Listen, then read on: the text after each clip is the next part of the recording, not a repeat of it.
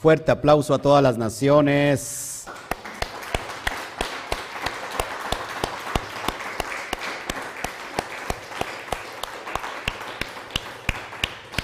Que se escuche la alegría, parece que usted está sentenciado a muerte. Un fuerte aplauso. Sabat Salom.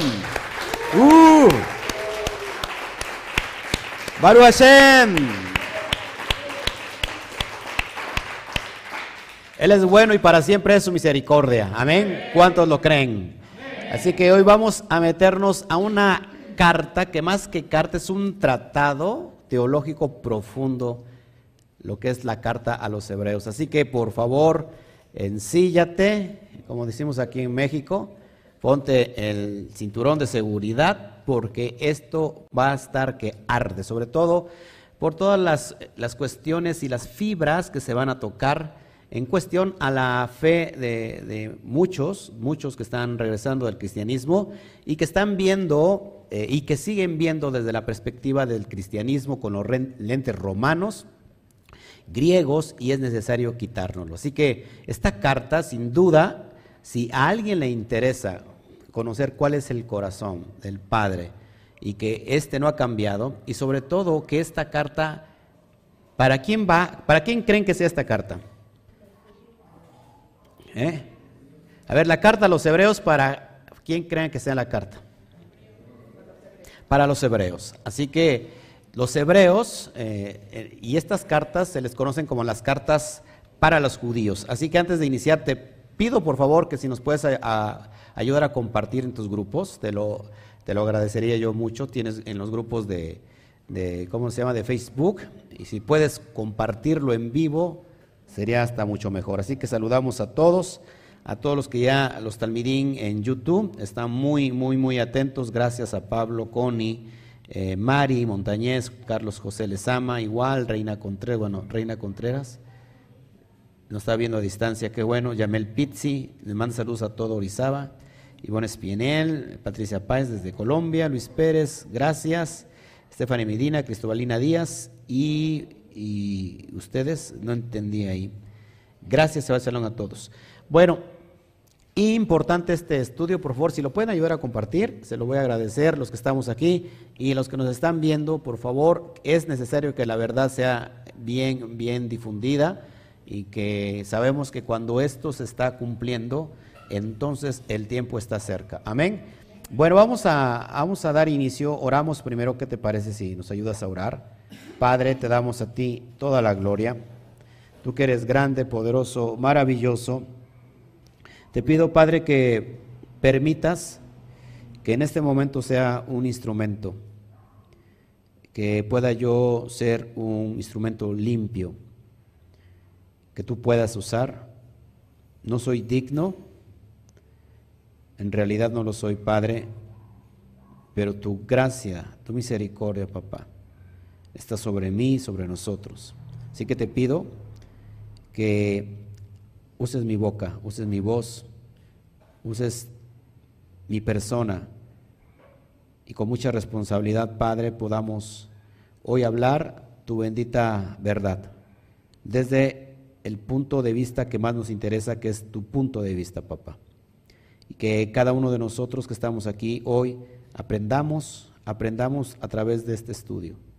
Así que te otorgo desde ya toda la gloria, la honra, la alabanza en este día especial, en este Yom, que es el Shabbat, y por el cual nos resguardamos, porque tú nos resguardas a través del Shabbat. Te damos a ti toda la honra, la alabanza. Amén, amén y amén. Bueno, entonces eh, vamos a, a meternos de lleno, amados hermanos, y ahora sí, vamos a la introducción. Presten mucha atención porque este tratado, que es un tratado teológico muy profundo, tenemos que prestarle mucha atención. ¿Cuántos de los que están aquí han, han leído la carta a los hebreos? ¿Cuántos de los que están aquí han leído alguna vez la carta a los hebreos? Eh, y que normalmente, ¿cuántos de ustedes le entendieron a profundidad? Lo único que captamos ahí, ¿cuál creen que era la esencia que captamos? Cuando, por ejemplo, yo leí la carta a los hebreos, sobre todo dentro del cristianismo, pues que la ley había caducado, que el antiguo pacto había dejado de ser y que ese, como todo lo antiguo envejece y tiende a desaparecer y tenemos un nuevo pacto. Es lo que habíamos eh, comprendido y que el, el, Mesías, el Mashiach o el Mesías ya era ese nuevo pacto. Es lo que habíamos entendido. Lo demás hay una profundidad muy enorme, inalcanzable para ese tiempo de entender. A ver, amada mía, ¿has levantado la mano? Sobre la fe. Es pues la fe, la certeza de lo que se espera, la convicción de lo que no se ve. Eh, eso lo tenemos muy, muy, este, muy grabado. Otra, que sin fe es imposible agradar al Eterno, ¿verdad? Porque es necesario que, que, que todo aquel que crea que le hay es galardonador, ¿no? Por algo así. Entonces, teníamos muy, muy, muy este, visto que en Hebreos vienen los padres de la fe. Los padres de la fe. Y esto es bien importante porque Abraham, Abraham, Isaac, Jacob y todos los demás que están en ese museo de la fe, que por algo están ahí y algo nos va a decir. Entonces, eso es lo que habíamos comprendido, pero solamente en el primer capítulo y en la introducción vamos a ver qué tan lejos estábamos de la realidad. Dicho sea, de, dicho sea esto de paso, nosotros tenemos que mirar la perspectiva de la Torah desde la perspectiva correcta que es la perspectiva de Hashem. Cuando nosotros vislumbramos algo que es verdad, recuerda que la verdad no es relativa, aunque para el mundo sí lo es, en este tiempo y en cualquier otro tiempo y momento, la verdad siempre es fundamental. Es decir, que la verdad no cambia. La palabra verdad en hebreo es emet y lleva tres letras impresionantes, Aleph, Men y Taf. Fíjense, eso es bien importante, solamente para introducirnos a la verdad. La verdad usa tres letras de las 22 letras del alfabeto hebreo. Usa la, primer, la primera, usa la de en medio y usa la de, la de hasta el final. Es decir, que algo nos está enseñando esto. Aleph, Mem, que está en medio, y Taf, que está hasta el último. Estas, dos, estas tres palabras hacen la palabra en hebreo Emet. Y Emet significa verdad. Y haciendo alusión que la verdad se encuentra en toda la extensión de la palabra. Es decir, en las 22 letras hebreas. Por eso tenemos que cuando el Mashiach dijo, y conocerás la verdad, y la verdad os hará libres, ¿a qué verdad se estaba refiriendo? Y lo dice el Salmo 119, que la suma, 119, 160, que la suma de tu palabra es la verdad. Es decir, que la verdad no relativa, sino la verdad fundamental se encuentra en la palabra del Todopoderoso. ¿Y qué podemos entender como la palabra del Todopoderoso, repita conmigo, su Torah.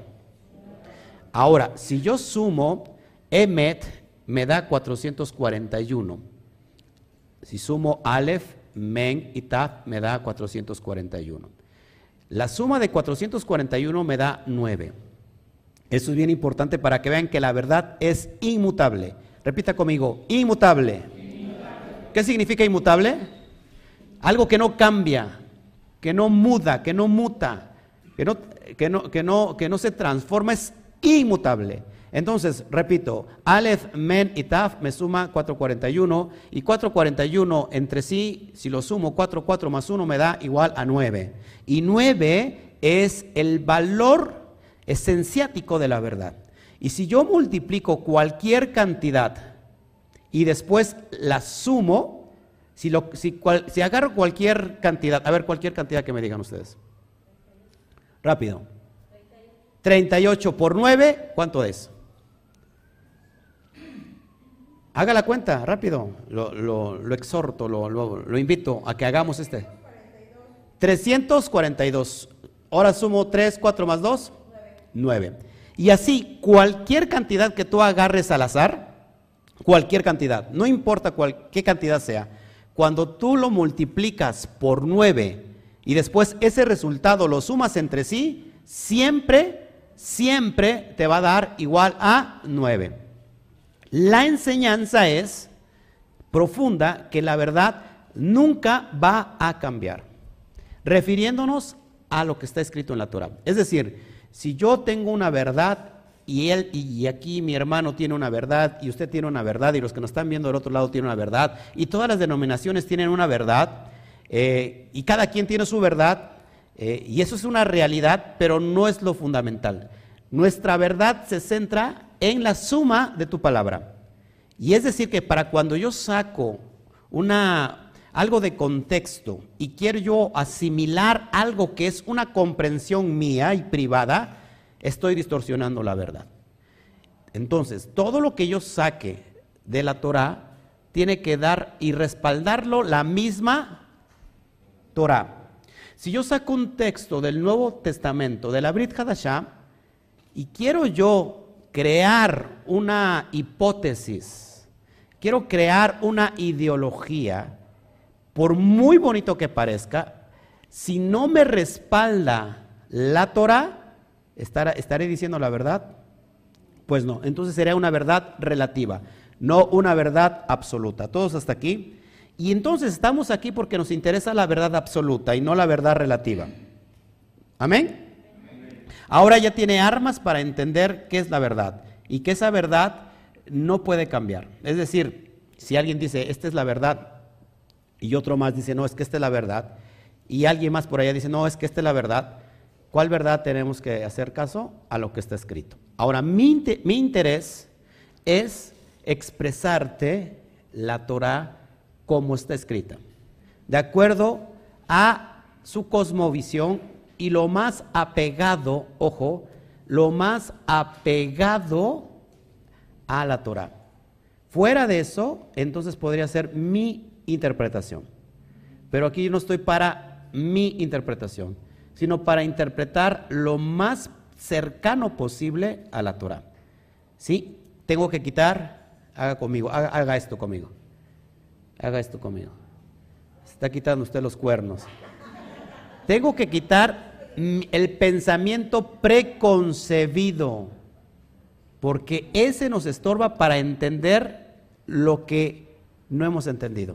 Luego, si entonces tengo un pensamiento preconcebido y sobre ese pensamiento quiero analizar algo que no entiendo, simplemente voy a estar chocando constantemente por no soltar ese pensamiento preconcebido. Ahora, yo no estoy aquí para pelear con nadie, ni, ni, para los que están del otro lado, porque la carta a los hebreos en realidad es una carta que es bien polémica en los asuntos de la divinidad del Mashiach. Yo no hablo en contra del Mashiach, sino todo lo contrario. En realidad, usted que nos está hoy viendo y está aprendiendo con nosotros, en realidad le estamos dando el lugar que se merece el, al Mashiach. Lo hemos estado, hemos estado limpiando su imagen. Amén. Hemos estado restaurando la imagen a través del Padre que nos está enseñando la correcta, absoluta verdad y que esa nunca va a cambiar. Dicho entonces esto, vamos a ver lo que es la introducción y, ahora sí que sumerjámonos en todo este deleite que tenemos hoy. Hebreos y las cartas de Jacob, es decir, Santiago, Pedro, Juan, Johanán y Yehuda o Judá, se les conoce como las cartas generales. Es decir, que de ahora en adelante, que vamos a ver Hebreos, que, cuyo Hebreos tiene, ¿cuántos capítulos? Tiene aproximadamente 13 eh, capítulos, 13 capítulos y después tenemos a Jacob, que es Santiago, después de Santiago tenemos las cartas de Pedro y tenemos las cartas de Juan y cerramos con la, con la carta de, de Judas o de Yehuda. Esas cuatro cartas se les conoce como la carta a generales, que están dirigidas a los judíos. Cartas generales que están dirigidas a los judíos, no es para los gentiles, es para los judíos. Y que el Padre tiene para todos, ¿no? Para dar y, recibir. Ahora, Seguimos avanzando para que podamos entender.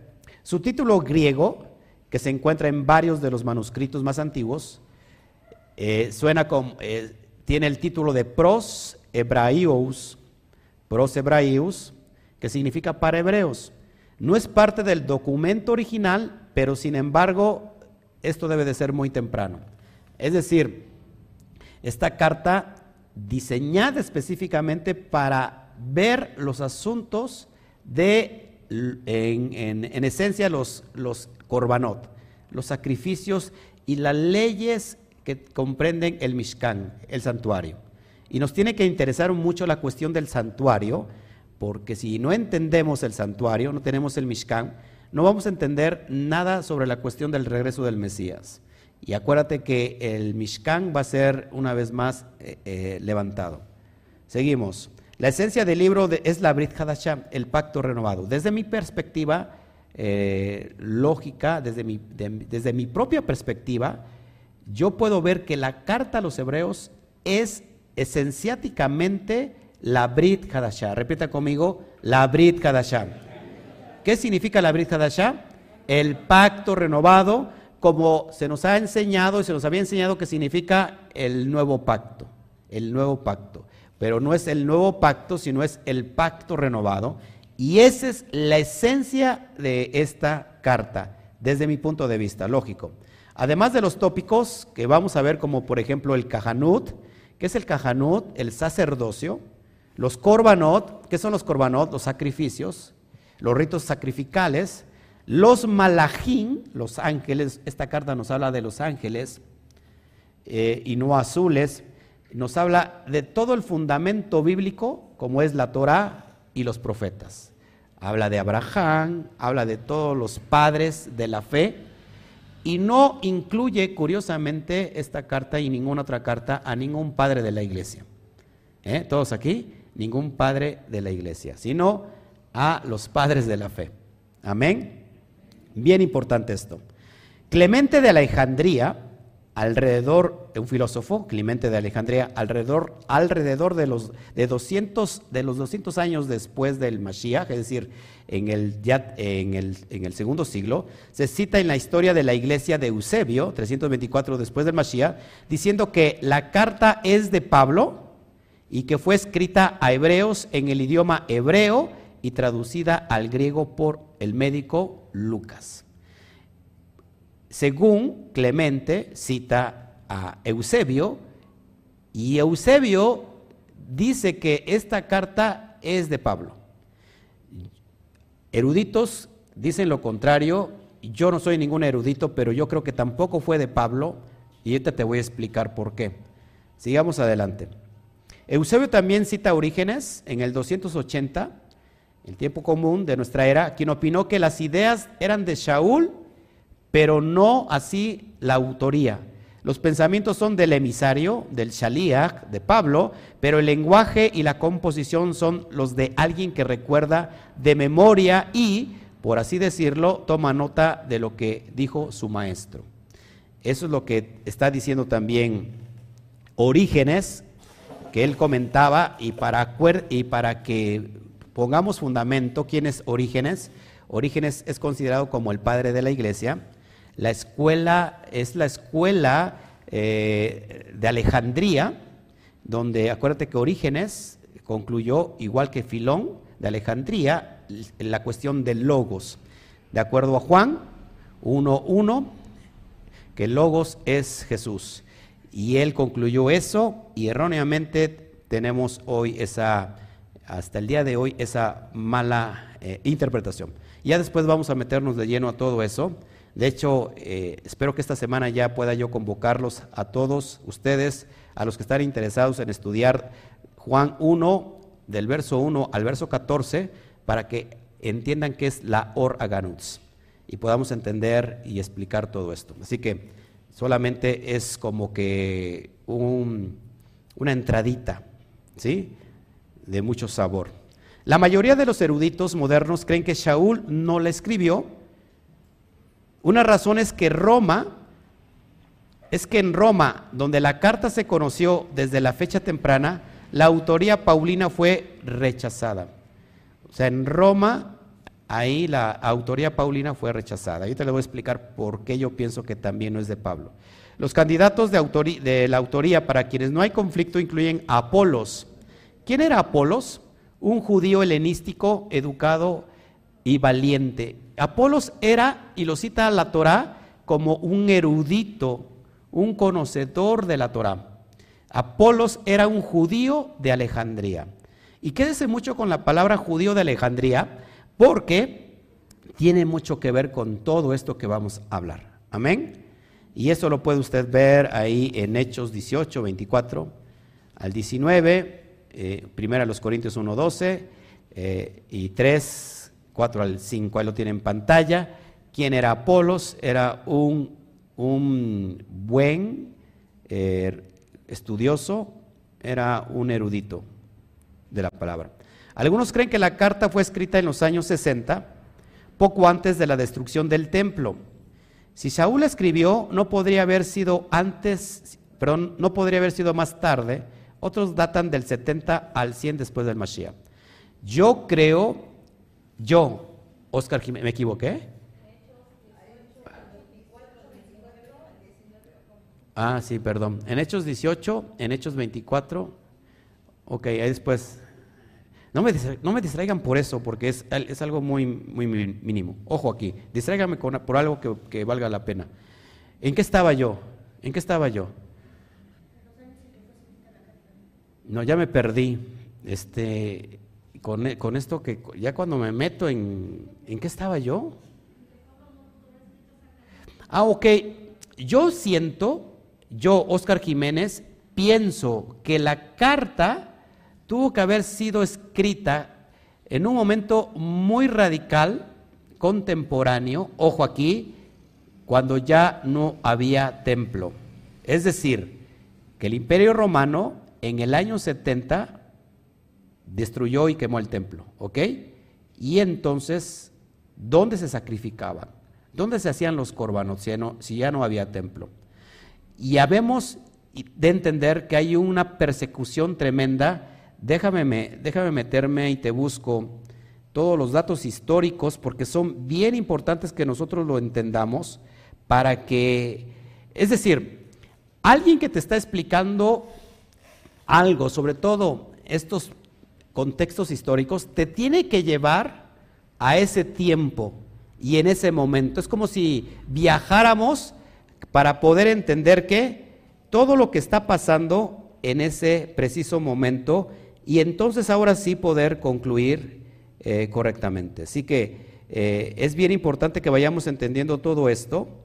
Yo afortunadamente tengo aquí un glosario de todo lo que lo importante que pasó en, en, las fechas que, que, nos interesa, sobre todo del Nuevo del del, ¿cómo se llama? Del, de la era común que conocemos, del siglo I en adelante, y me estoy, me estoy eh, sitiando para que yo te pueda ilustrar un poquito a muchos, a cuántos no les gusta la historia. Yo sé que a muchos no les, no les gusta la historia, no les gusta el contexto histórico y algunos se duermen. Por eso nos fue como nos fue. ¿Por qué? Porque no conocimos la historia y nos contaron algo que no existe, sobre todo, por ejemplo, de nuestro país. ¿Cuántos saben que la independencia, el, 15 de septiembre o el 16 de septiembre, nuestra independencia no tiene nada que ver con la independencia, tiene que ver con, la, con el, cumpleaños de alguien muy importante, de Porfirio Díaz? Entonces, y que el cura Hidalgo no era tan cura, y el cura Hidalgo tenía muchos hijos. Y el, y, el cura Hidalgo lideraba un movimiento donde asesinaban a personas. Donde asesina, el cura Hidalgo lideraba un, movimiento grueso donde mataban a personas.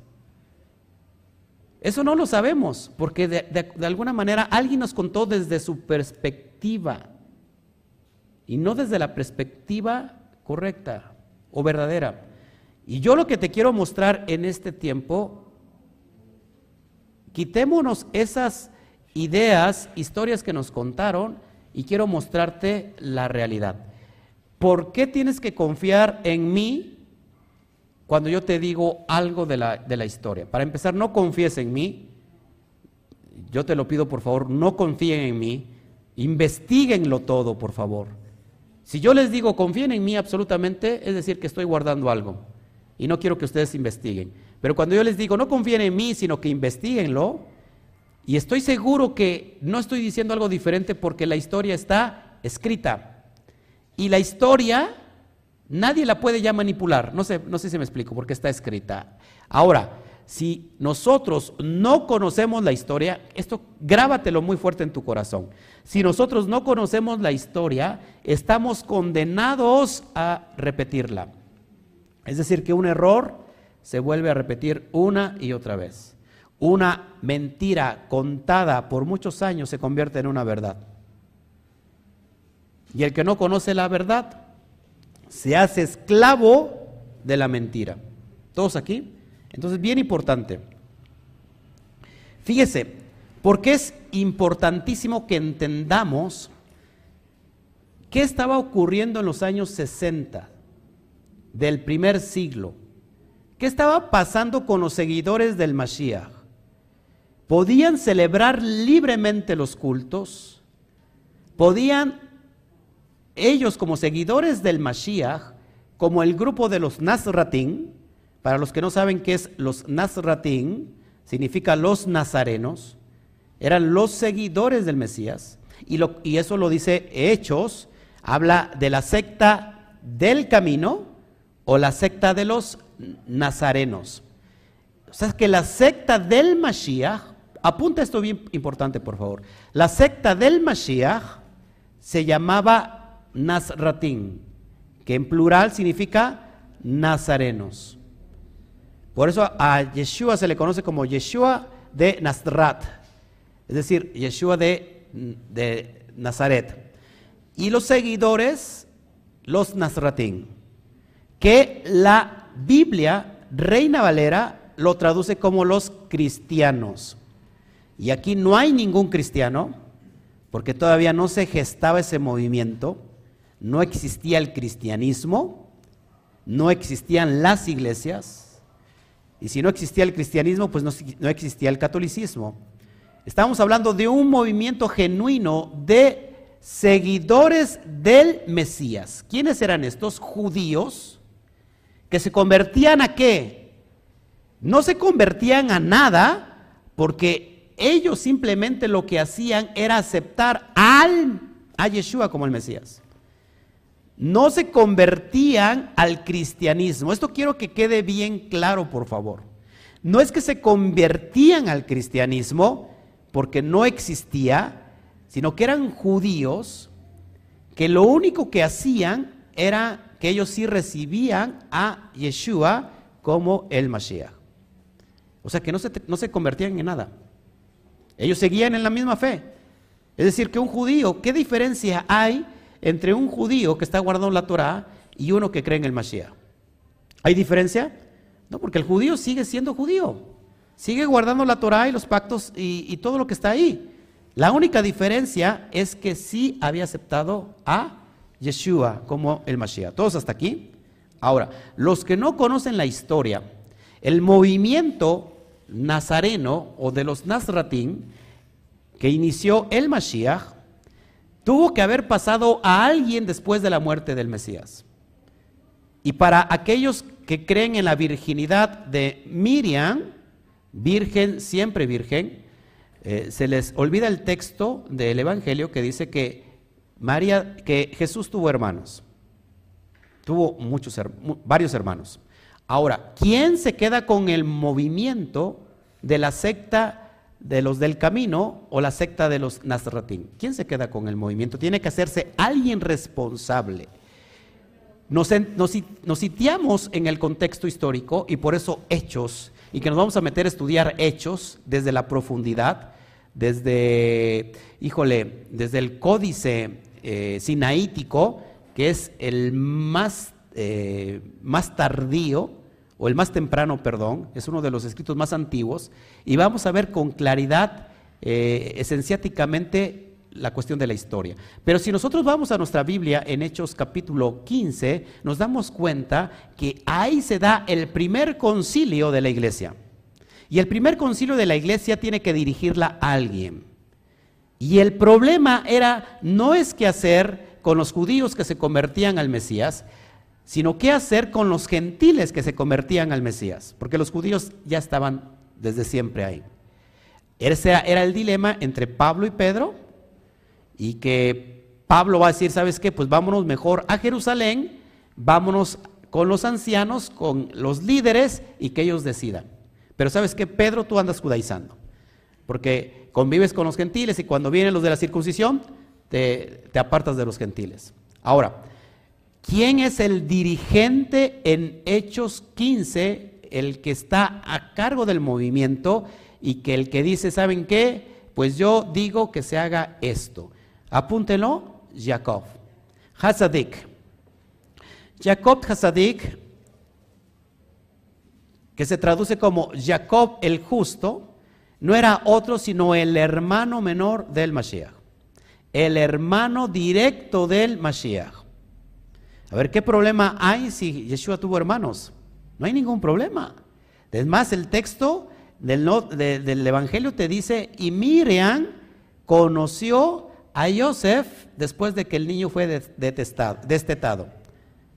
Después de que el niño fue destetado, Miriam conocía a Joseph. ¿Cómo no conocía a Joseph entonces? ¿Qué es la palabra conoció? Es un hebraísmo que, que significa tener una relación íntima, sexual. Es decir, que Miriam, después de que el niño Yeshua fue destetado, tuvo una relación íntima con Joseph. Ojo aquí, ¿eh? eso es bien importante. Bueno, el hermano es el que se queda con el movimiento. ¿Por qué te digo todo esto? Para que entendamos qué está pasando en el año 60, del año 60 al 70, que yo creo que se acerca más al 70 esta carta. En el año 62, de Jacob, que se ha traducido como Santiago, porque Jacob se le puso el san porque se, acuérdense que se canonizó, y cada vez que encontramos en nuestras Biblias el san, significa que la iglesia lo canonizó y lo puso como un santo. ¿Sí? Y que ahí ya es otro tema, pero se le puso como San Jacob, San Jacob, Santiago, hasta que se le quedó Santiago. Bueno, Jacob, que es el Santiago el menor, fue ejecutado por los saduceos arrojado del pináculo del templo. Fíjate, en el año 62, el que era líder del movimiento fue tomado por los saduceos. ¿Quién eran los saduceos? La crema innata de la socialité de Jerusalén. Los más, eh, ¿cómo se puede decir? Renombrados, no, no renombrados, sino más élite en la política social, era los saduceos. Los saduceos tenían un grave problema en contra de los parushim o de los perushim. ¿Qué significa perushim? Viene de la palabra hebrea parush, que significa apartados, que se traduce al castellano como fariseos. Los perushim son los fariseos. Un parush es un fariseo, es alguien que se aparta. ¿Cuál es la gran diferencia? que encontramos aquí, porque acuérdate, ¿quién lideraba el Sanedrín? En el primer siglo y antes del primer siglo, antes del Mashiach, el Sanedrín estaba comandado mayoritariamente por saduceos. Saduceos, los que tenían el poder adquisitivo, lo que se movían políticamente y que de alguna manera estaban conectados con Roma, porque acuérdate que Roma daba el permiso tanto para poner al Cohen Gadol, porque de ahí el Cohen Gadol le tenía que dar a, Roma, ojo, las, las dádivas que entraban al templo. Es decir, que Roma recibía una mochada. Es lo que estamos viendo ya en el tiempo del primer siglo del Mashiach. Por eso el Mashiach llegó al templo y dijo y tiró todos los que estaban vendiendo las palomas precisamente para las ofrendas, para los corbanot que se hacían dentro del templo. ¿Qué pasaba en ese tiempo? Que llegaba una persona, un, un sadik, un, este, un judío que estaba disperso en las naciones, tenía que venir al templo tres veces al año. Se le llama a esto las fiestas de Shalosh Regalim. ¿Qué significa eso? Había tres fiestas esenciáticas, que es Pesach, que es Shavuot y que es Sukkot, que todo tenía que presentarse no con las manos vacías y tenía que presentar ofrendas. Una de ellas era la, ofrenda Minja, que era la ofrenda de paz. Y que por lo cual las personas que no eran muy adineradas, que no podían tener un cordero o un becerro, traían palominos. Y las personas cuando entraban, y los que estaban ahí, que se les puso como cambistas, llegaba y la gente traía su animalito, porque era una ofrenda a Hashem, era de los primogénitos, traía esa ofrenda y le decía, a ver, espérate, espérate, espérate. Y revisaban el animalito y le decían, ese animalito no sirve. Mira, este que tengo aquí, este es el que sirve. Y me lo tienes que comprar. Entonces la gente tenía que comprarles a estos malvados delincuentes para que pudieran hacer sus corbán. ¿Qué encontramos cuando el Mashiach entra al templo? ¿Qué hace? Tira toda la mercancía que tenían los cambistas. Y que dice, mi casa será la casa de mi padre será llamada casa de oración. Entonces, la élite que gobernaba Jerusalén y Judea eran los saduceos. Al menos tenemos cuatro o cinco grupos políticos muy fuertes, saduceos, los parushim, ¿qué más? Los eh, esenios, y había un grupo terremoto ahí, un grupo extremista llamado los sicarios. ¿Sí? En otras palabras, los celotes, los celotes, que ellos portaban una, una daga en forma como de curva que se llamaba sica por eso de ahí viene la palabra sicario. Eso es el grupo extremista. Pero los que estaban corrompidos con la élite del gobierno romano eran los saduceos. Acá tenemos un grave problema, porque los saduceos no creían en la resurrección. Entonces, saduceos y fariseos no se querían. Ojo aquí, ojo aquí. Entonces, ¿qué está pasando? ¿Qué está pasando en ese momento? En el año 62, en el tiempo de nuestra era común, es muerto este líder que llevaba la, la ¿cómo se llama? La comunidad que dejó el Mashiach. Todo queda en familia, porque si se muere, si se muere o asesinan a Jacob, ¿quién queda? ¿Quién queda? eligen a Shimón. Para que me entiendas, a Simeón. Y Simeón, para los que no saben, era primo del Mesías. Era primo del Mashiach. Él decide irse a Judea porque la situación estaba muy fea y se lleva todo el movimiento a Transjordania. Eso es lo que está sucediendo. Y te voy a dar más datos para que vayamos entendiendo. Hasta aquí, ¿me están entendiendo todos? Porque los veo con cara de introspección. ¿Sí, todos bien? Entonces, las referencias de la carta al culto no aluden al templo, ojo, sino al Mishkan. Es decir, es volverse y regresar a la esencia. ¿Por qué no al templo? ¿Por qué dicen los eruditos que no era en referencia al templo? Porque, ojo, el templo estaba corrompido por estos líderes. Recuerda, ¿qué tan corrupto estaba? Que cada cuando alguien cometía algo, por, por mucho que fuera, la ley determina que tiene que haber al menos tres testigos que confirmen lo que está pasando. Y después de eso, se tiene que hacer un juicio legal. ¿Qué pasó con el Mashiach? Lo aprendieron de noche. No estaba el, todo el Sanedrín y no tenía que haber sido de noche porque tenía que dar el tiempo para que el Sanedrín todo el Sanedrín de alguna manera pudiera tomar una determinación. Lo hicieron de madrugada y ojo, el Cohen Gadol tenía debajo de su casa tenía la propia cárcel. Ahí es llevado el Mashiach y es juzgado en ese momento como culpable. Habían violado todo lo que está escrito y estipulado en la Torah. Es decir, para que veas el grado de corrupción que había ya en el primer siglo. Y es lo que, estamos, lo que se estaba enfrentando el Mashiach, lo que se estaba enfrentando los seguidores eh, que quedaron con el movimiento, y esto no te va a gustar. Y es lo que vamos a enfrentar tú y yo próximamente.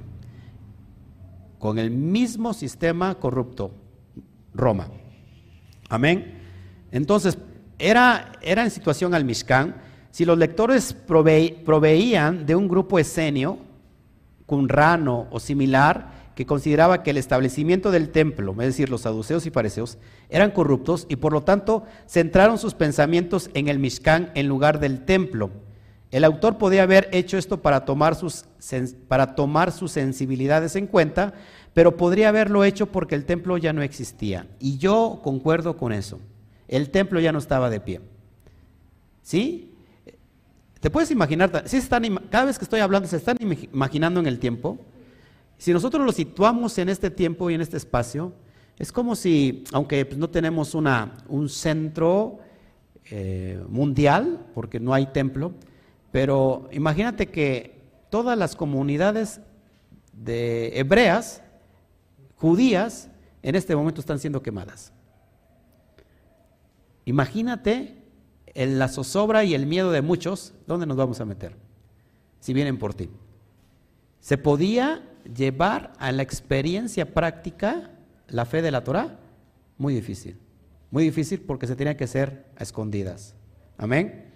Entonces ahora sí, vamos a Hebreos 1, por favor.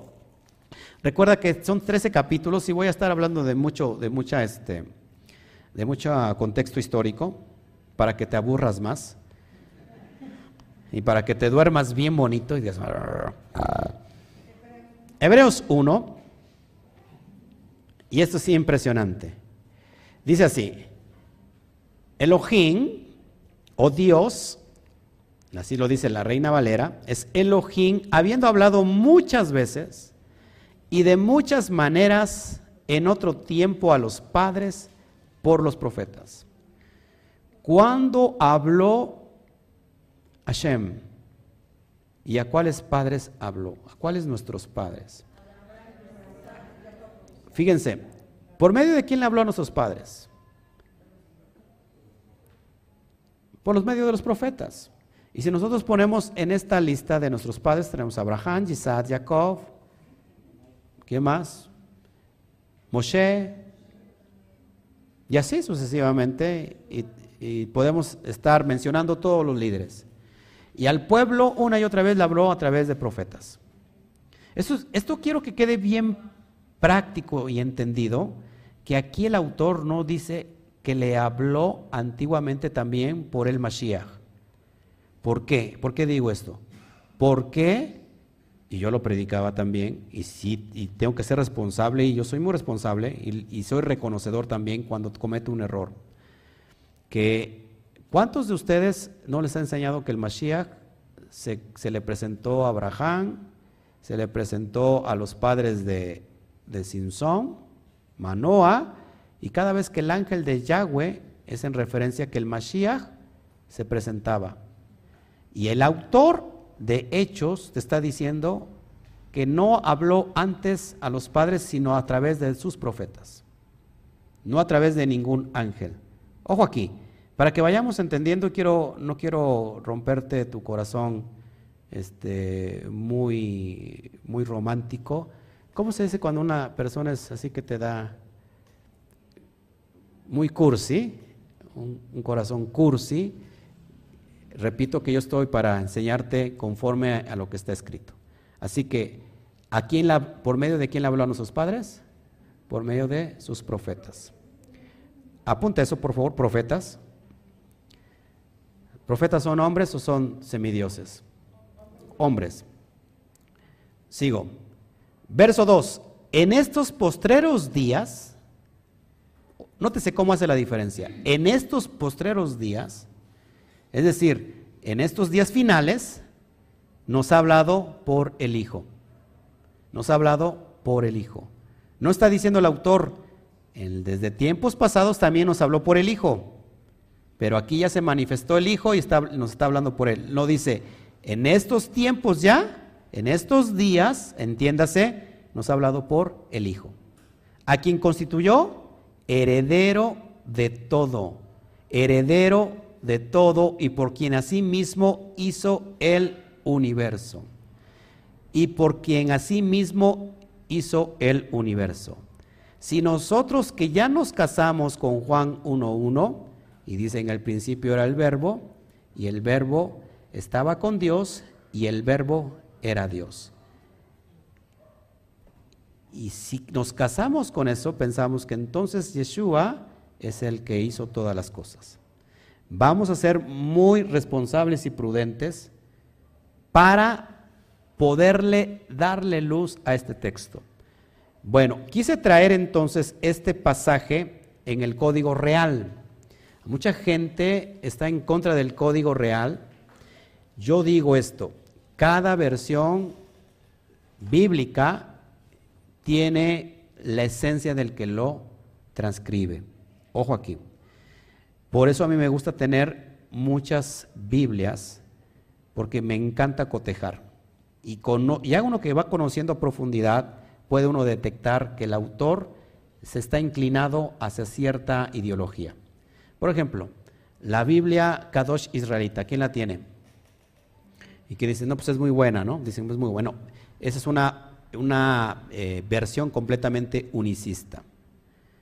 Eh, por ejemplo, el código real, que no es unicista, ojo, no es unicista, yo creo que se acerca mucho a la interpretación verdadera, real, pero, ojo, si el autor, el autor hace hincapié que los gentiles, como usted y como yo, bueno, ya no somos gentiles, solamente somos, llegamos a, ser hijos de Noaj, Noágidas, los Noágidas. Es decir, no es para nosotros el Shabbat ni los pactos. Todos aquí, eso es la esencia del autor y lo deja bien claro también en su interpretación. Pero, pero no es unicista. Se acerca mucho a esta verdad teológica que es muy responsable darla. Dice así, el mismo verso, leo nuevamente el, verso de Reina Valera, en estos postreros días nos ha hablado por el Hijo, a quien constituyó heredero de todo. ¿Cuántos creen que el Padre eh, constituyó heredero al Hijo de todo? Todos aquí. De eso no hay duda. Coma, y por quien mismo hizo el universo. Es decir, que aquí Reina Valera te da a entender que, que como el Mesías el Mashiach se le ha considerado heredero de todo, también él hizo, él hizo todo el universo. Esa es una errónea interpretación, lo tengo que decir así. Verso 2 dice, ahí mismo en, en código real, al final de estos días nos habló por el Hijo, a quien constituyó heredero de todas las cosas, pues teniéndolo a él en mente fue que hizo el universo. Pues teniéndolo a él en mente fue que hizo el universo. Ya suena mejor. ¿Quién hizo el universo? El, Eterno, el Todopoderoso. Es decir, cuando el Eterno hizo, hizo los cielos y la tierra, ya estaba en mente el Mashiach. Y no solamente el Mashiach, sino también su pueblo Israel. Porque eso te lo he demostrado, te lo he demostrado con, en el hebreo original. Ya he hablado mucho de esto y, la, creación inicia con la letra Bet, que tiene que ver con dos. Una casa que se divide en dos. ya te habla ahí de Israel que se va a dividir en dos. Pero te está hablando también que desde la creación ya tenía en mente al Mashiach. Y, hoy, ahorita vamos a, si nos da tiempo, entender un poquito de la Or Aganús. ¿Han escuchado la palabra Or Aganús? La palabra Or Aganús o Or Aganus significa la luz escondida. Y eso es bien importante porque vemos en Génesis 1.3, Bayomer Elohim Yehior, ve Yehior. E hizo y dijo Elohim, sea la luz, y fue la luz. Y vamos a ver que esa luz ni siquiera es la luz de ninguna constelación, de ninguna estrella, porque la luna y el sol se hicieron en el cuarto día. ¿Todos aquí? Entonces, ¿qué luz nos estaba hablando? Ojo, ahorita vamos a hablar de eso. ¿Están interesados o no? Ok, seguimos adelante entonces. Verso 3. Dice, el cual, siendo el esplendor de su gloria, esplendor de su gloria. ¿Qué, qué, retiende como el resplandor? el Soar Hakabot, Soar Hakabot, el resplandor de su gloria y la imagen misma de su sustancia. Nos está contando el autor de Hebreos, que no sabemos quién es, pero que es muy conocedor, tiene mucha profundidad.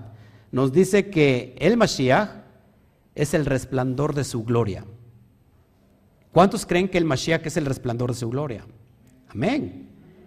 Y la imagen misma de su sustancia. Ahora, el, detalle está aquí, que cuando nosotros entendemos que también nosotros, todos fuimos constituidos de Selen Elohim. Levante la mano y diga, por favor, Selen Elohim. Todos tenemos Selen Elohim. ¿Qué es Selen? Imagen, imagen de Elohim, imagen de Dios. ¿Y qué es el Selen Elohim? Es, es la capacidad de poder decidir correctamente. El Selen Elohim, de acuerdo al judaísmo, es el alma que sopla Hashem en el hombre, la misma alma. Y es muy fácil de entender. ¿Por qué el Mashiach? ¿Por qué el Mashiach es el resplandor de su gloria? Es muy importante. Y vuelvo a los inicios. ¿Acaso Adán no se hizo con Selen Elohim? Claro que se hizo con Selen Elohim.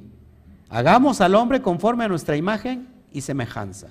Y ese hagamos, que es plural, dice, mira cómo son dos o tres, no es uno. Te lo dice el, texto que sigue. E hizo Elohim al hombre. Singular. E hizo. ojo aquí. El primer Adán, a imagen y semejanza. ¿Qué hizo con esa gloria? ¿El Adán estaba lleno de gloria o no? Diga un fuerte sí. ¿Cuándo la gloria lo, abandonó? Cuando desobedeció. Ojo aquí que es bien importante y bien, bien práctico. Cuando Adán desobedeció, usó el cel en Elohim, ojo, para ser igual que Elohim. Si no, encontramos el relato del Nahash, el serpiente, cuando le dice, si tú comes de ese fruto, ¿verdad? serás como Elohim. ¿Y qué hizo Eva? Comió y se lo dio a Adán. Es decir, que el cel en Elohim es la capacidad para poder decidir bien. ¿Y qué hizo Adán? Decidió mal, queriendo ser igual a Elohim. ¿Cuál es el principio ese? Que te encontramos también en el Satán. Que quiso ser igual a Elohim. Ojo aquí estaba lleno de gloria. Pero la gloria lo abandonó. Y dice Pablo, por, cuanto todos pecaron, todos están destituidos de, de la gloria de Elohim. Todos aquí, sus vestiduras no eran vestiduras como nosotros. Eran, eran una luz, diga conmigo, luz. Ahora, ¿por qué el Mashiach ahora sí es el resplandor de su gloria? ¿Por qué el Mashiach si es el resplandor de su gloria? Porque cumplió obedientemente la Torah. Y su gloria nunca la abandonó. Y aquí el autor, por eso tenemos que sitiarnos. Si, ¿Dónde está hablando? ¿En el tiempo del Mashiach o después del Mashiach? Esta carta. Después del Mashiach. Ya Mashiach había eh, ido al, Calvario y había resucitado. Y aquí está diciendo, ¿sabes qué? Ahora tiene ese título tremendo que es heredero de todas las cosas. Y, Él es el mismo resplandor de su gloria. Te lo pongo ahí en pantalla para que lo vayamos estudiando paso a paso. Dice, y quien sustenta todas las cosas con la palabra de su poder. Si ya es heredero, significa que está entonces con Hashem. ¿Dónde está sentado? ¿Está sentado en el, que ahorita lo vamos a ver, en el trono o está sentado al lado del trono? A la diestra del Padre. Quien sustenta todas las cosas con la palabra de su poder, habiendo efectuado la purificación de nuestros pecados por medio de sí mismo, y se sentó a la diestra de la majestad en las alturas. ¿Cuándo y por qué lo sentó? Cuando el Padre eterno lo exalta lo sumo y le da el Shen Hagadol, el nombre que es sobre todo nombre. ¿Por qué? Después de la resurrección. Hoy te, hoy te he engendrado, tú hoy eres mi hijo. Ahorita lo vamos a ver el salmo que dice de esto, y de esto habla esta, esta parte. Ahora, para entender un poquito, ¿por qué dice que es el resplandor de su gloria? En el texto de Juan, y que les adelanto un poquito, vamos rápido si quieren a, Juan, capítulo, capítulo Juan 1, rápido vamos para allá. La verdad es que son poquitos versículos, son 14 versículos, 14 versos de este capítulo, pero híjole, son profundos. Dice Juan Acompáñenme por favor a Juan, yo estoy en primer, no, en Juan 1, capítulo 1, en el Evangelio de Juan. Vamos a Juan 1 y dice, verso 4 y 5. Estamos hablando de una analogía, entiéndame que es una analogía, en un sentido figurado, lo cual está mostrando el autor. En él estaba la vida, está hablando del Mashiach, y la vida era la luz de los hombres. La luz en las tinieblas resplandece y las tinieblas no prevalecieron contra ella. Aquí está citando, amados hermanos, el autor está citando a Bereshit 1, verso 3. Cuando, si no estoy equivocado, alguien me lo revise rápido, Génesis 1, 3, cuando dice, Bayomer Elohim Yehior Beyehior. Y dijo Elohim, sea la luz, y fue la luz. Esta luz, ojo, rápido te voy a dar un mashal y ya después me voy a meter en realidad a la profundidad contigo en ese curso que te quiero dar. Eh, esa luz no era otra luz, ojo, ojo, sino su propia palabra del Todopoderoso. Y en esa palabra del Todopoderoso estaba resguardado ya el pensamiento del Mashiach. Es decir, que los estudiosos de la Torah, cuando en Génesis 1.3 habla de esa luz, que no hace referencia a la luz que conocemos natural, hace referencia a la luz del Mashiach. Es decir, que esa luz tenía que venir en el Mashiach proféticamente estaba anunciando que esa luz iba a alumbrar a los hombres. Lo mismo que está citando el libro de Juan. Ahora, bien importante todo esto, porque recuerda, estamos hablando en un sentido figurado. Y hoy lo que estoy tratando de eh, darte entendimiento es la or aganus, ¿sí? La luz que está escondida. ¿Ok?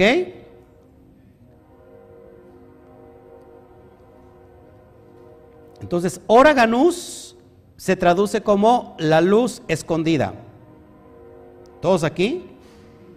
Según el judaísmo, esta luz está resguardada solamente para los sadiquín. ¿Qué, es la, qué, son, qué, significa sadiquín? Para los justos. Y está, y está escondida. ¿De quién está escondida? para los reshaín, para los malvados. ¿Ok? Entonces, el, eterno escondido esa luz. Y esa luz es la Torah. Por ejemplo, la palabra et aor, que significa, que se puede significar eh, Torah, la luz, perdón, Torah, no, et aor,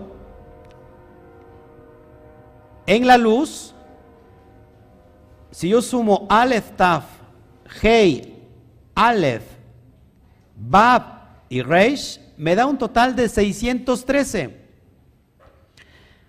¿Qué te suena 613?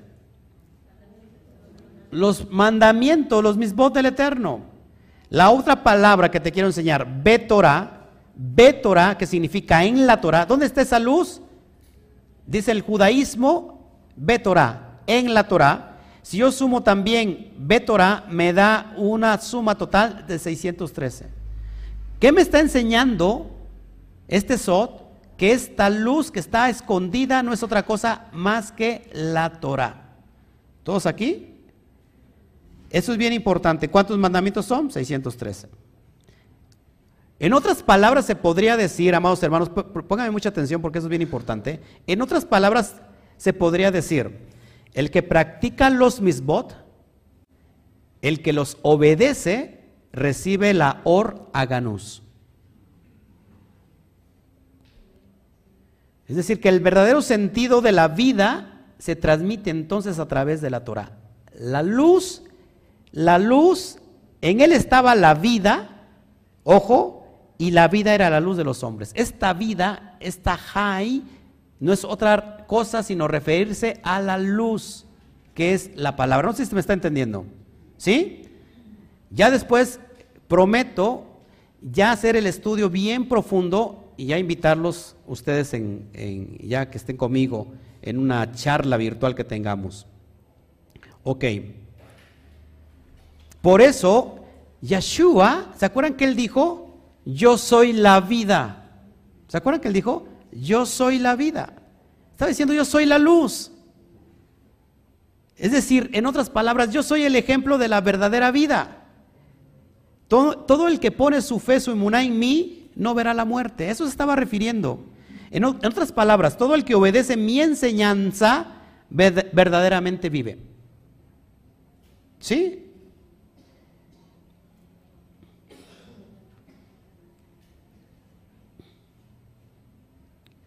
Cuanto mejor entendimiento de la Torah, ojo, mejor vivimos. Por eso la vida, el Olán Abba, la vida por venir, se empieza a vivir desde acá, desde ahorita, guardando la Torah. ¿Sí? ¿Por qué crees que el joven cuando le, dijo al Mashiach, ¿qué de hacer para adquirir la vida por venir? ¿Qué le dijo? Guarda los mismos. Amén. Ahora, entonces Juan, Juan fue testigo de la luz del Mashiach. Por eso Juan está hablando en un sentido figurado. No sé si me explica, por favor, si me entiende, por favor. Juan está hablando, conoció al Mashiach y está hablando en un sentido figurado que esa luz la tenía el Mashiach.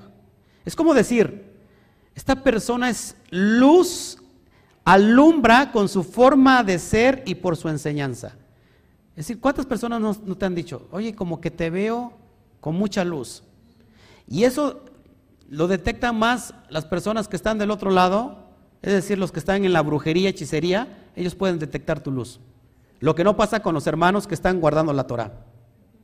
Y te dicen, esa persona tiene mucha luz. ¿Está hablando un sentido figurado o en realidad es una lumbrera que anda ahí caminando? Es un sentido figurado.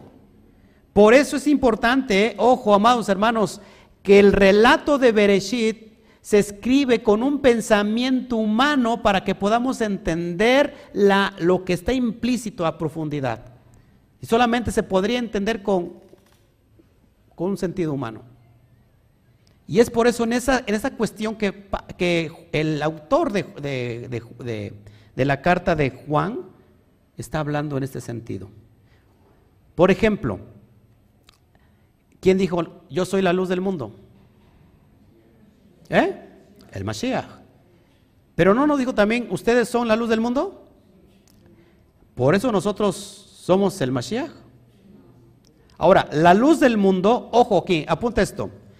La luz del mundo, que es Or Haulam, si yo sumo Aleph, Bab, Reish, Hei, eh, Ajin, Bab, Lamet y Mem, suma un total de 358. Ojo aquí, no se me distraiga por favor, porque eso es importante. 358, la luz del mundo. La palabra Mashiach, ¿cuánto creen que suma? 358. Es decir, que la luz estaba en el mundo y el mundo fue hecha por ella, según dice el, el verso 10, ahí mismo. Si nos vamos nosotros al, a Juan 10, en el mundo estaba y el mundo por él fue hecho, pero el mundo no le conoció. Erróneamente, ojo, se dice que el mundo fue hecho por el Mesías, lo que hemos nosotros concluido a veces erróneamente. Entonces, el mundo fue hecho por la luz por causa del que representa esa luz, es decir, al Mashiach. La redención que fue por el mundo que se creó. Eso es lo que está haciendo referencia y por eso, hoy, amados hermanos, que prometo repito, darles este, esta introducción a Juan, muy, muy, muy profunda para todos aquellos que están interesados y que en realidad este, quieren conocer más el, fundamento de la carta de Juan, porque Juan está escrito en un sentido de Rash, bien profundo. ¿Sí? ¿Todos aquí? Entonces, enseñándote esto, te podemos concluir, el cual siendo el resplandor de su gloria y la imagen misma de su sustancia, y quien sustenta todas las cosas con la palabra de su poder, habiendo efectuado la purificación de nuestros pecados por medio de sí mismo, se sentó a la diestra de la majestad en las alturas. ¿Cuál era el propósito del Mashiach? Que esa luz en él nos viniera a dar vida. ¿Cómo? Habiendo efectuado la purificación de todos nuestros pecados. Es el propósito del Mashiach. Mashiach, Ben Yosef, que significa el Mesías hijo de, José, viene por la línea consanguínea de Yosef, lo cual le otorga ser el Mashiach Ben David o el rey Mesías. ¿Sí? Ahora, eso es bien importante, amados, que lo entendamos, que esa luz que prefiguraba al Mashiach se hizo realidad cuando? Cuando entonces Yeshua lleva a cabo obedientemente la Torah. ¿Todos hasta aquí? ¿Hay mucho que entender de eso? Es muy fácil de entenderlo, solamente eh, tenemos que captarlo con un corazón sincero. con un corazón sincero, ¿ok? Colosenses 1.15 también nos dice eso, vamos rápido para allá. Si me están entendiendo, pienso que no me, no me entienden. Colosenses, o es algo profundo. Es muy profundo, ¿no? Pero a la vez es muy sencillo. Colosenses 1.15 dice así, que también nos habla de esto, ya di toda la carta, ya la pueden ustedes estudiar. Dice, Él es la imagen del Dios invisible, el primogénito de toda creación. El primogénito, el primer creado. El Mashiach fue el primer creado. Primogénito significa eso, primer creado. Y también es unigénito. Es decir, que solamente existe una creación única, que es Él. ¿En qué concepto lo está diciendo? En que el primogénito es el Mashiach. Y Yeshua vino a cumplir esos méritos. Nadie más. Salmos 2, 1 al 9, fíjense, es bien importante hablar del contexto. Salmos. Vamos rápido por allá, por favor. Yo sé que esto es muy profundo y que en realidad se requiere de mucho, de mucho tiempo para estarlo escudriñando, pero por amor a usted, pues trataré de hacerlo más eh, sencillo y no alargar el discurso como lo hizo Pablo hasta la medianoche. Vamos a leer rápido Salmos 1, 2, 1 al 9. ¿Por qué se amotinan las gentes y los pueblos piensan cosas vanas? Se levantarán los reyes de la tierra y príncipes consultarán unidos contra Adonai, contra su ungido, diciendo, ojo, está hablando del Mashiach, este es un, es un salmo mesiánico, rompamos sus ligaduras y echemos de nosotros sus cuerdas. El que mora en los cielos se reirá. Reirá. La palabra reirá es Yisach. Adonai se burlará de ellos, luego hablará a ellos en su furor y los turbará con su ira. Pero yo he puesto mi rey dice, el, eh, eh, dice Adonai, yo he puesto mi rey. Adonai me ha dicho, mi hijo eres tú, yo te engendré hoy. Pídeme y te daré por herencia las naciones y como posesión tuya los confines de la tierra. Los quebrantarás con vara de hierro, como vasija de alfarero los desmenuzarás.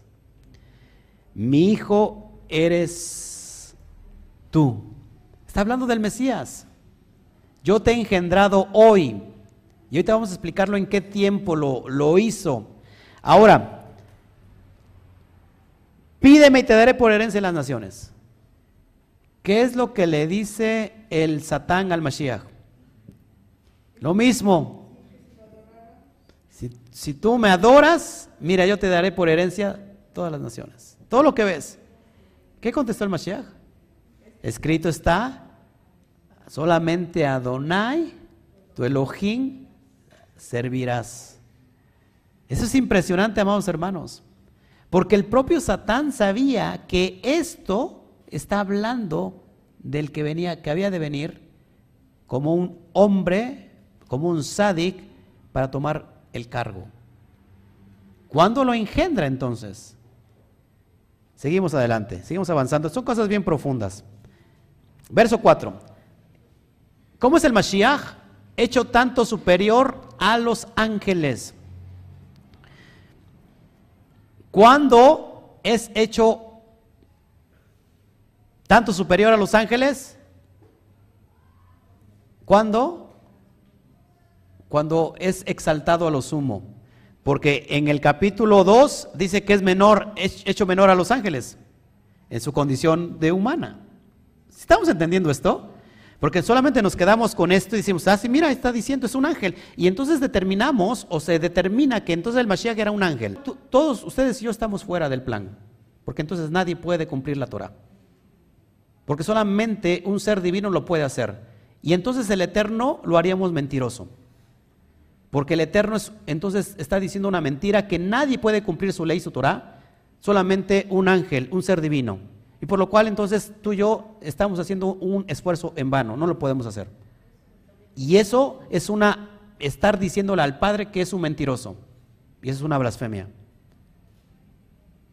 Porque alguien dirá, y me, pongo aquí en cara, y yo, y, yo, siempre doy la cara para esto, alguien dirá, pero ¿cómo es posible que un hombre, que por un hombre podamos nosotros recibir eh, perdón de todos nuestros pecados? Te lo pongo muy fácil. ¿Cómo es por un hombre, por uno, por la desobediencia de uno, nosotros todos, toda una generación, pudimos recibir, y no toda, toda una generación, sino toda la humanidad, pudo recibir la culpabilidad de sus pecados y por lo consecuencia la muerte? Entonces tiene que venir un hombre, Yeshua HaMashiach. Porque tenemos un Elohim, dice Pablo, y un mediador entre Elohim y los hombres.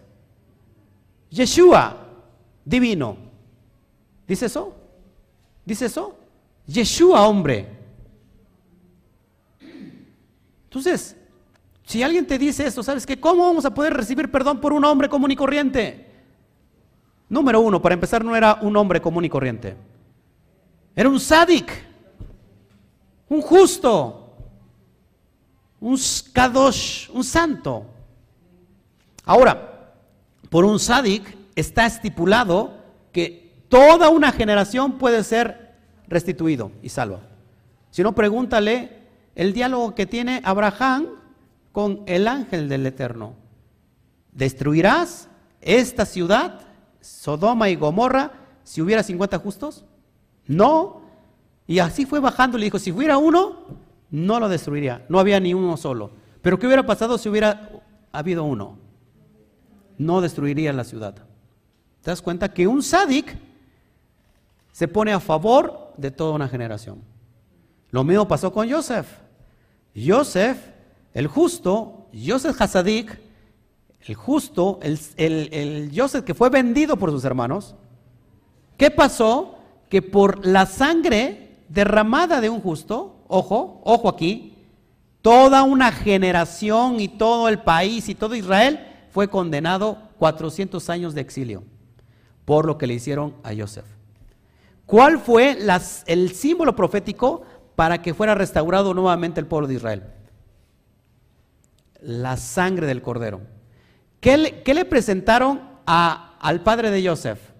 Su manto manchado en sangre. ¿Cuál era el símbolo para redimir nuevamente a esa generación del exilio? precisamente la sangre de un animalito.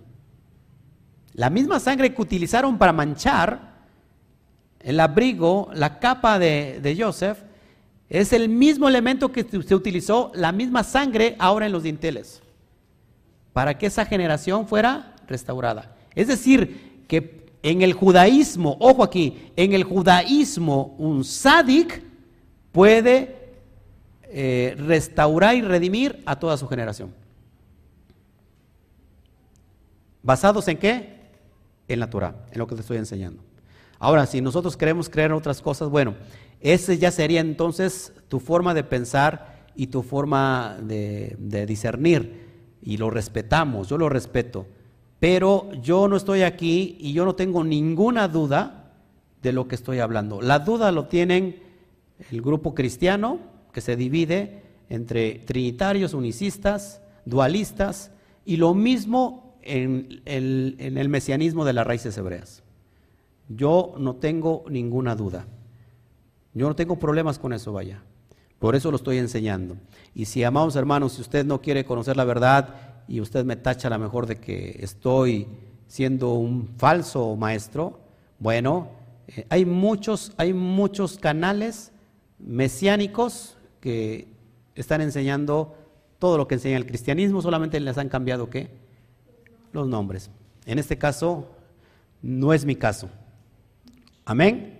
Entonces, volvemos nuevamente a lo mismo. Y esto es bien importante. Quiero traerte, quiero traerte una nota para que podamos entender eh, y, y, que a mí me gusta hablarte sobre todo de los contextos históricos. Y si, y si no, este, y si no hablo de los contextos históricos, solamente para eh, entregarte algo que me pareció muy interesante, y esto fue sacado y lo voy a citar lo voy a citar de del libro que se llama Biblia y helenismo. Biblia y helenismo, y cuyo autor es Antonio Piñero. Para los que no conocen, Antonio Piñero es un filólogo, es un, es un erudito en cuestión, en cuestión histórica, no así teológica, ¿eh? porque tampoco yo no concuerdo con él, pero en la cuestión histórica, es bien importante que entendamos esto. Y este libro, y los que lo quieran, se los puedo pasar. Este, a mí también me lo, me, lo, me lo regalaron, me lo obsequiaron. Si lo quieren, yo se los paso en PDF. Es importante. Habla de muchos datos históricos. Y el libro es en cuestión de cómo, el, eh, cómo nace el cristianismo.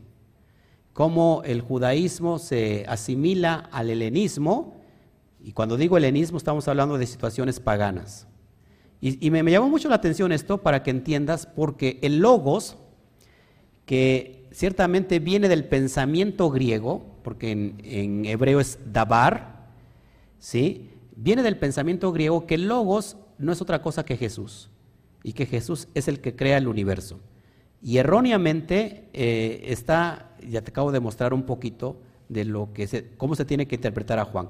Pero fíjate, cito la página, te lo voy a poner, eh, la página 27 del capítulo 1 del libro Biblia y Helenismo, y cuyo eh, texto está escrito por Antonio Piñero. Y dice así, ojo aquí. Él está hablando, te lo voy a leer aquí. Se fue, fue a finales del siglo V o comienzos del siglo IV cuando se hizo la auténtica restauración religiosa con la proclamación por Esdras, representante judío del poder persa, de una ley mosaica codificada por orden real, la diáspora judía hacia Egipto aunque las fuentes son muy escasas, podemos sospechar que ya en la época de Esdras y Nemías el flujo de hebreos hacia Egipto había sido abundante. De modo que la colonia judía era tenida en cuenta en el país del Nilo. Los papiros, ojo aquí, ponga mucha atención, los papiros de la los papiros de Elefantina del siglo V nos hablan elocuentemente de una colonia militar judía establecida en esa isla durante largo tiempo. Ojo, tenían incluso su propio templo. Está de judíos en Alejandría, en Egipto.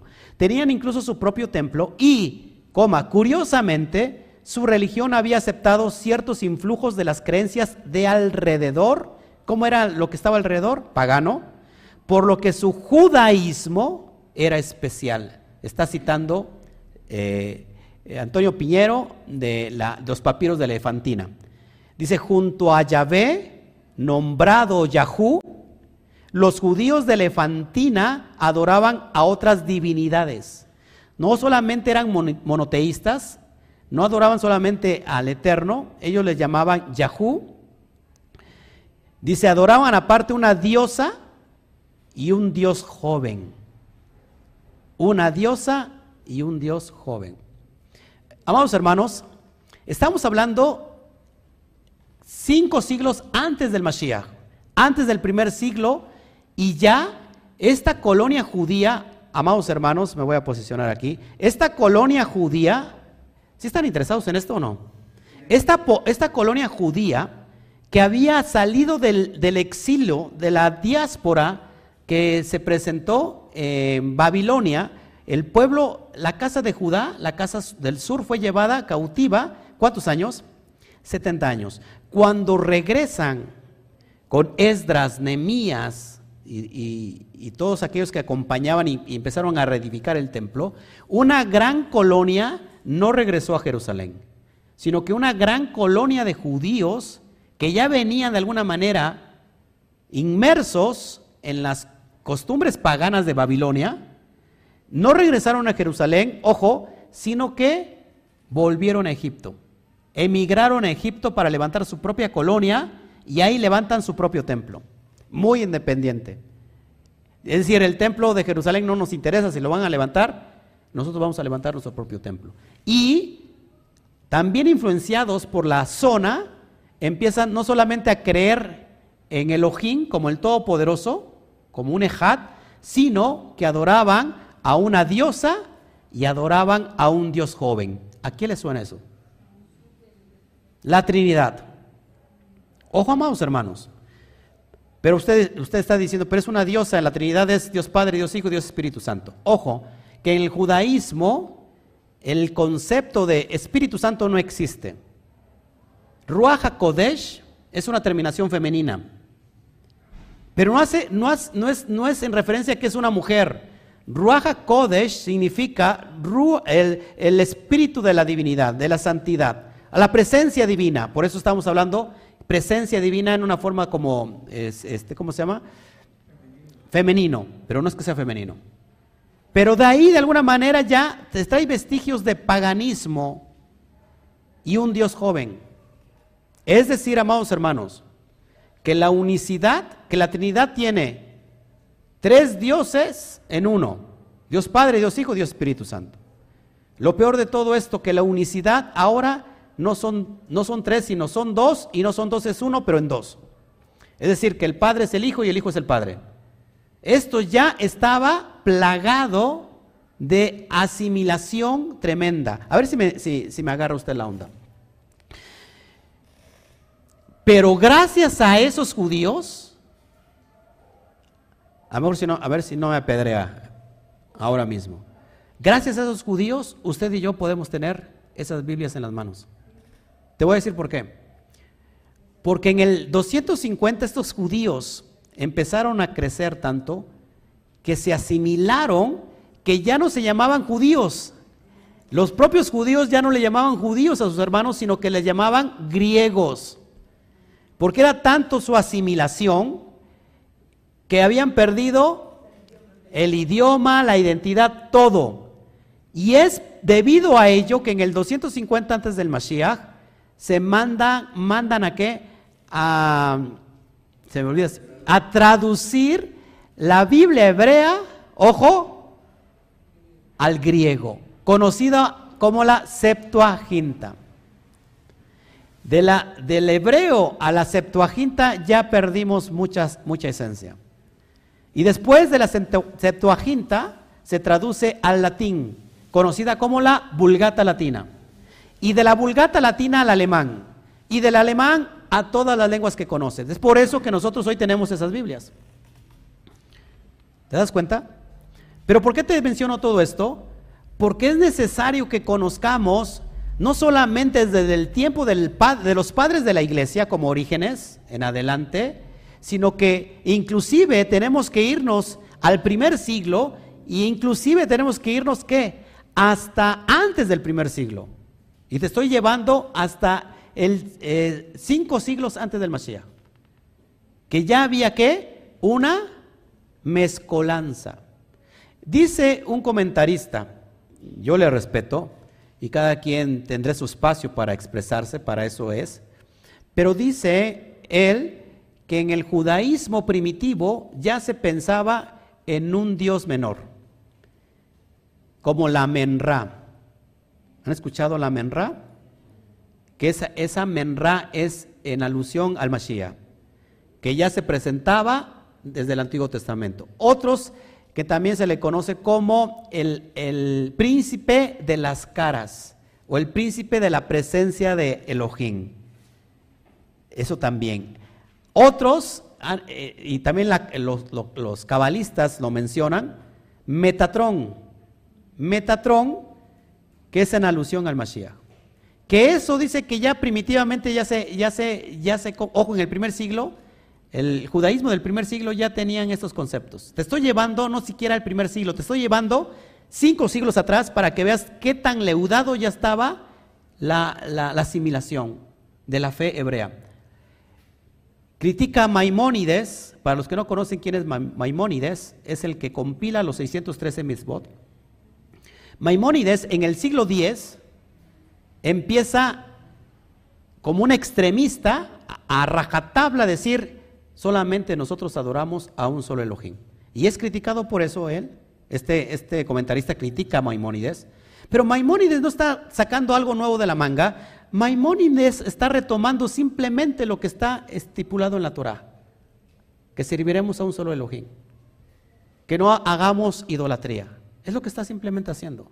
La pregunta es, ¿por qué tengo que mostrarte hallazgos arqueológicos e históricos para que podamos entender algo que a, simple, a, todas luces está muy fácil de entender? Tan solo es ir y volver a la Torah y darnos cuenta que solamente hay un Elohim. Nosotros recitamos el Esma. Esma Israel. Adonai Eloheinu, Adonai Echad. Cuando digo Adonai, estoy ocultando el nombre, Yudkei Batkei. Entonces ellos dicen, los unicistas, que son dos dioses. Cuando dice Yudkei Batkei Adonai, Yudkei Batkei Echad, está hablando de un, dios mayor, de un Dios mayor y un Dios menor. Se los dejo de tarea. Ahora, sigue creyendo en eso, y si tú sigues creyendo en eso, yo no puedo sacar a nadie de donde no quiere salir. Pero mi responsabilidad es hablarte honestamente. ¿Y que puedo estar honestamente equivocado? Sí, sí lo puedo estar. Pero yo me estoy centrando en lo que está escrito y por evidencias históricas. Porque no soy, no vengo aquí y te empiezo a hablar solamente de lo que yo quiero entender y mi ideología. Ya para eso investigué. Ya para eso estoy investigando profundamente. Por eso hablo con con conocimiento de causa. Y digo, no estoy, no estoy extenso, eh, eh, exento a equivocarme. Ojo, el que nunca se equivoca en lo que está escrito. Pero solamente para traerte evidencia. Tú lo puedes, puedes investigarlo por tu propia cuenta, por favor, para que veas lo que te estoy diciendo. Ok, entonces, eh, otra vez el verso 4 dice, hecho tanto superior a los ángeles cuanto heredó más excelente nombre que ellos. El nombre que Elohim le ha dado, que es superior al de los ángeles, podría significar su reputación. La palabra Shem, apúntalo, la palabra Shem no significa solamente nombre. Occidentalmente, cuando nosotros decimos nombre, ¿qué, significa para nosotros? De una manera occidental. El nombre de pila de alguien, ¿cómo se llama? Así de fácil. Bueno, para, para el hebreo Shem el último significado que se le da sería el nombre, pero en realidad Shen hace referencia a su reputación, a su identidad, a su fama de dicha persona. Entonces, el nombre eh, podría significar eh, mayor que los ángeles su reputación, pero probablemente significa un nombre real. Es un nombre real.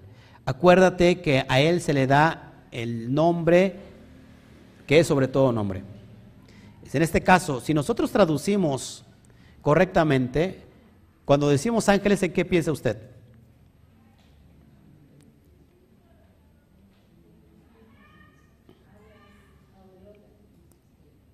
En, un ser mítico, ¿no? Eh, en un ser eh, divino. Pero es que si nosotros vamos al hebreo, la palabra ángeles no viene del hebreo, viene del griego. Ángelos. Y ángeles en hebreo es melahín. ¿Y melahín qué significa? Emisario, un mensajero. Es lo que significa. Entonces, de alguna u otra manera, el Mashiach es superior a los mensajeros de antaño. Es lo que está diciendo. Mayor que Moshe, mayor que cualquier otro profeta. Jeremías, Isaías, lo que tú quieras. En ese sentido práctico pero también es superior a cualquier ángel. ¿No? ¿Qué ángel se le depositó a la diestra del Padre? No hay ninguno. Entonces, el Mashiach ha recibido un honor más grande que los ángeles, una reputación más grande, un nombre que es... Entonces aquí, por contexto, es hijo. Aquí está refiriendo, haciendo referencia en hijo. En Filipenses 2.9 el nombre sobre cada nombre es Adonai, eso ya lo he dicho. Filipenses 2, 9 dice que el Shem, el nombre que es sobre todo nombre que se le otorga, es el nombre de Yud Yo dije eso, hermanos, hermanos, si alguien me, me, bloqueó y me dijo que era yo un falso maestro, por decir eso. Ese es el nombre que se le otorgó al Mashiach. Dice Filipenses 2, dice así, si no me recuerdo, del 5 en adelante, dice, haga, haya pues, lo estoy parafraseando, haya pues en ustedes este mismo sentir, dice Pablo, que hubo también en Yeshua HaMashiach, el cual siendo en forma de Elohim, es decir, Selen Elohim, no quiso ser igual a Elohim. No quiso ser igual que el primer Adán. El primer Adán dijo, quiero ser igual a Dios. Pero ¿qué hizo el postrer Adán? No quiero ser igual a Dios sino que dice que estando en forma humana de hombre, se hizo y, siendo siervo, se hizo obediente hasta la muerte y muerte del madero, de cruz. Por eso, ojo, por lo cual el Padre lo exalta a lo sumo y le da un nombre que es, sobre todo nombre, para que en ese nombre se, se doble toda rodilla, los que están arriba, en la tierra y aún debajo de la tierra. Eso lo está tomado de, Isaías y está hablando en referencia al Todopoderoso. Y dice, y toda lengua confiese que Yeshua es, es que el Adón, para la gloria de quién? ¿Del Hijo o del Padre? Para la gloria de Elohim Padre. Es lo que está haciendo referencia. Debido a su obediencia, por eso te estamos, estamos restaurando la imagen del Mashiach. ¿Todos aquí? Seguimos. Una traducción más literal de este versículo sería, se ha vuelto mucho mejor que los ángeles, ya que el nombre que ha heredado es superior al de ellos. Es lo que se podría definir. Verso 5. Porque a cuál de los ángeles dijo Elohim jamás, mi hijo eres tú? Yo te he engendrado hoy y otra vez yo seré a él padre y él será por él, él me será a mi hijo. Aquí estamos hablando del Salmo 2, que se lo acabo de leer, y, y está clarísimo, el Padre está engendrando al Hijo en el punto de que fue obediente hasta que de la muerte lo resucita y le ha dicho, mi hijo eres tú.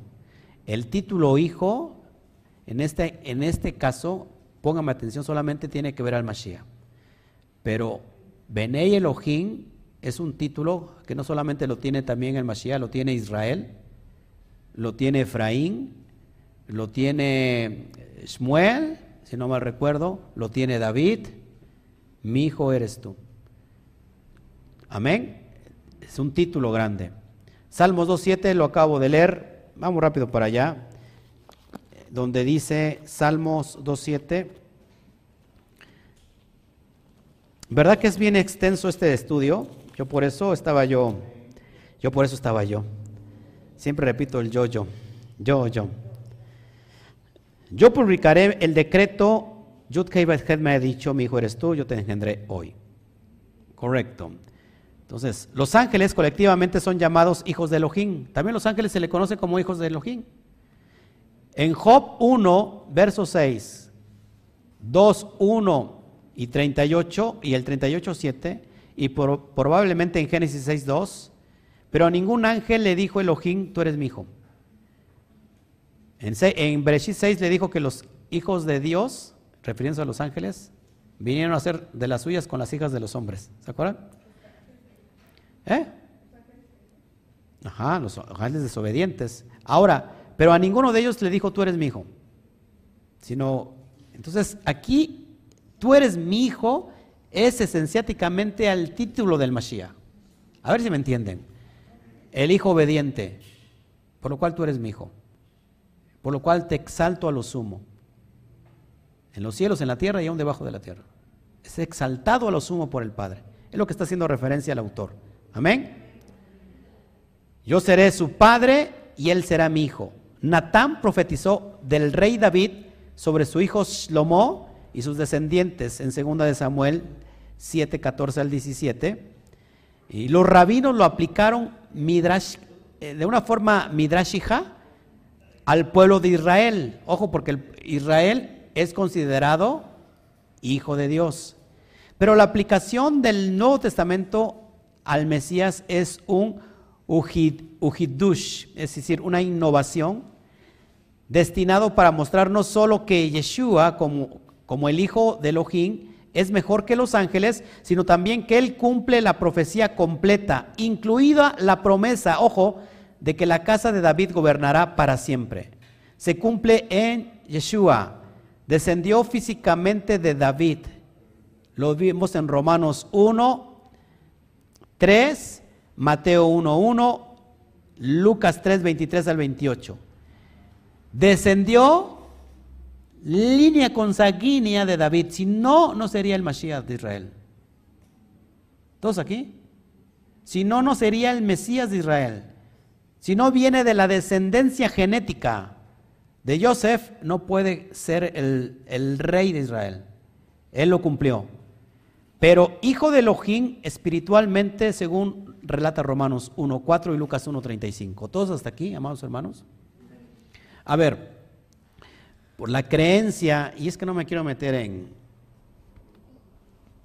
en problemas y herir susceptibilidades. La creencia entonces de que el Mashiach es hijo de Dios, nótese que ahí tenemos un grave problema si lo tomamos literal. ¿Por qué entonces en el judaísmo se le critica al Mesías como hijo de prostitución? Porque ellos dicen, tu Mesías es un impostor, no es el Mesías de Israel. ¿Por qué? Porque es un hijo de prostitución. Porque supuestamente el Dios de ustedes se metió con una mujer casada, fornicó con una mujer casada. Esta mujer casada es Miriam. Y la embarazó y echó por tierra sus propios mandamientos de Éxodo 20, donde dice que no podrás desear la mujer de tu prójimo. Pero el mismo Dios hizo a un lado eso y se metió con la mujer. Y lo que nace ahí, entonces, es un hijo de perdición.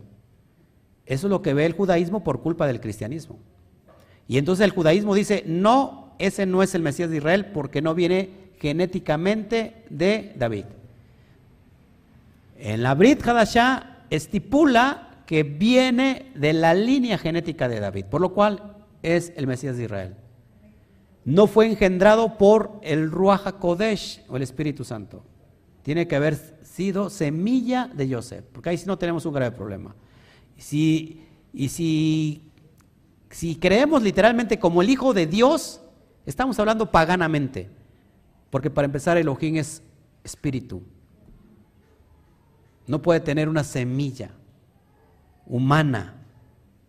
Por lo cual entonces no sería ni siquiera otro Dios, sino sería un semidios. Y eso es una perspectiva completamente griega, pagana. y que se repite una y otra vez en todas las culturas paganas. Esa idea. El Dios engendró a un hijo con una humana. Lo vemos en el primer relato de la Biblia.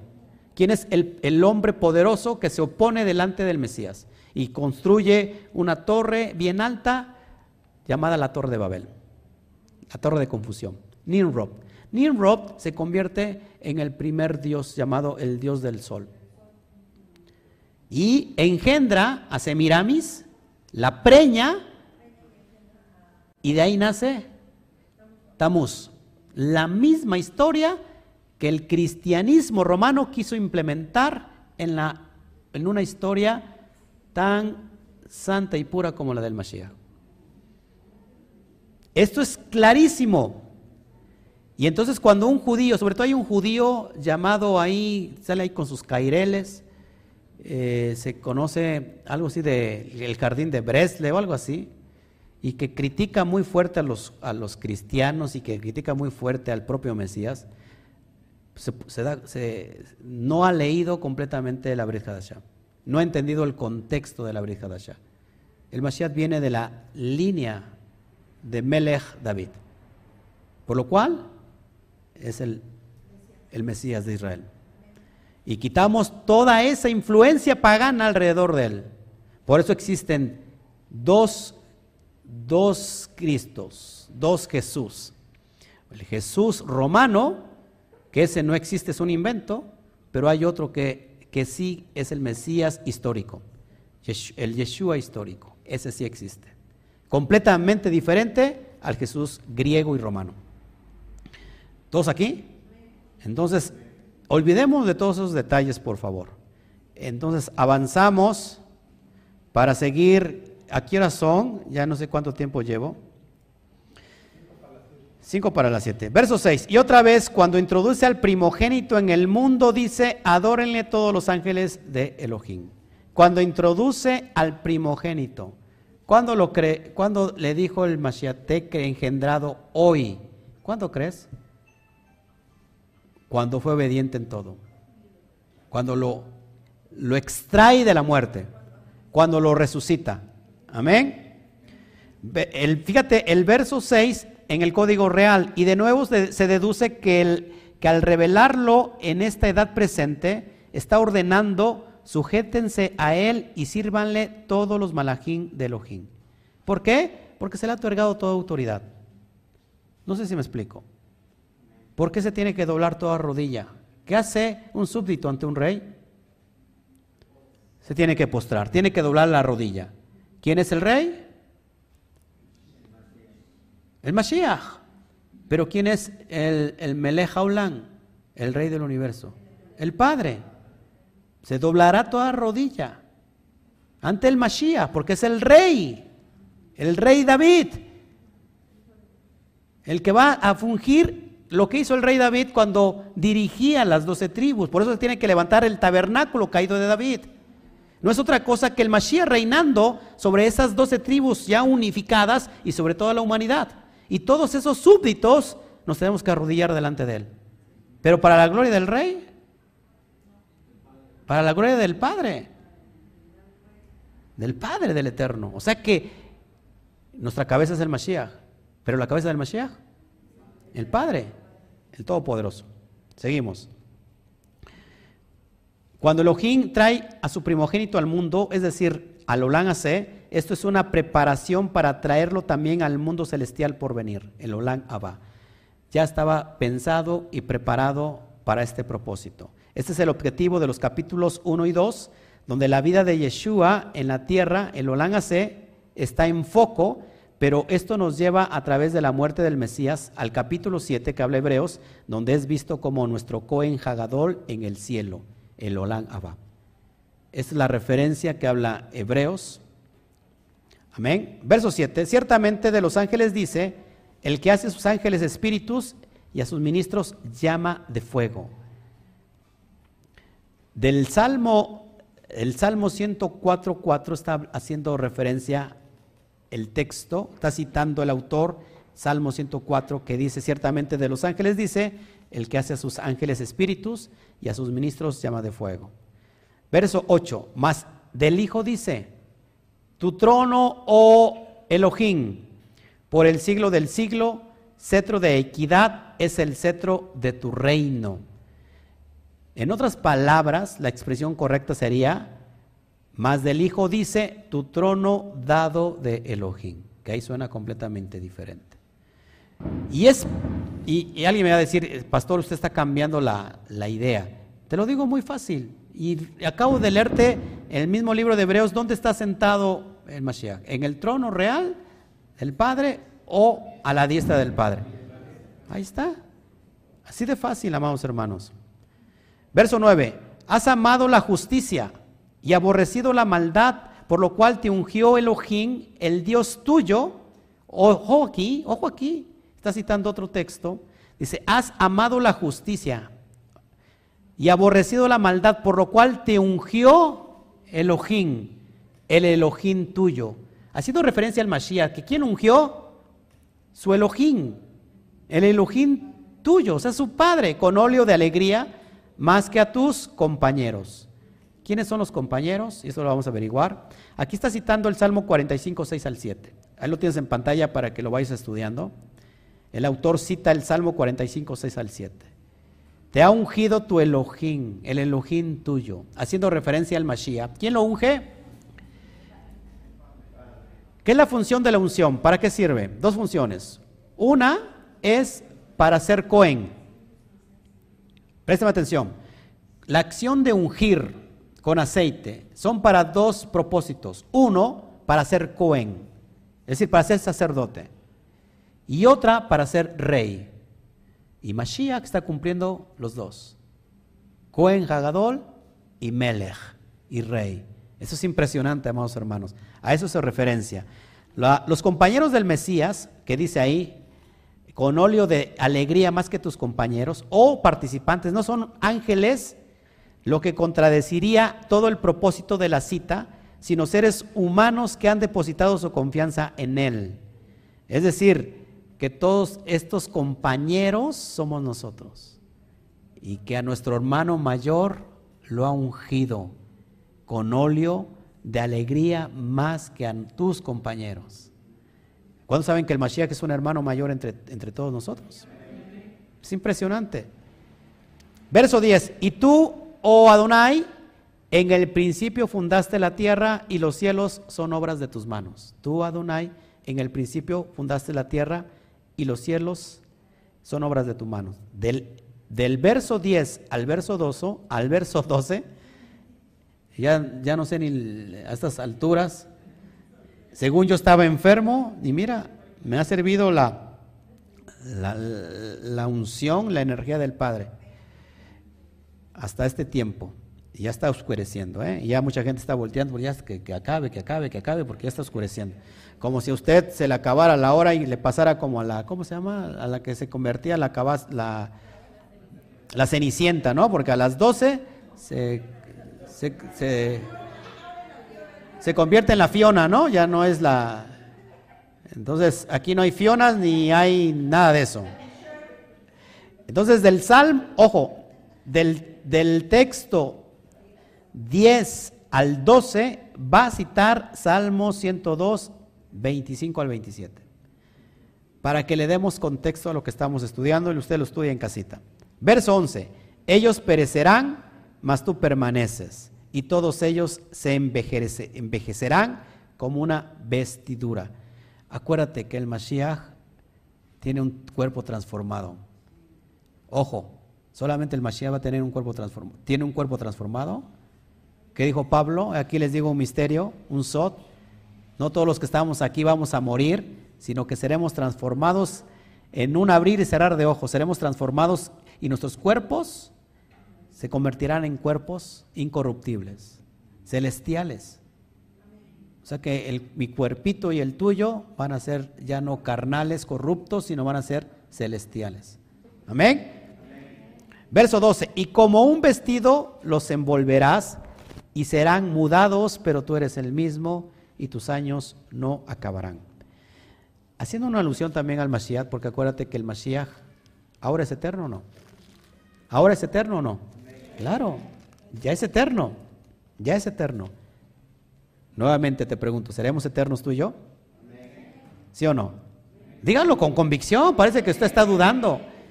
Seremos eternos. Para eso es nuestra esperanza, ir a la eternidad. ¿Qué les parece? Den un fuerte aplauso al Eterno.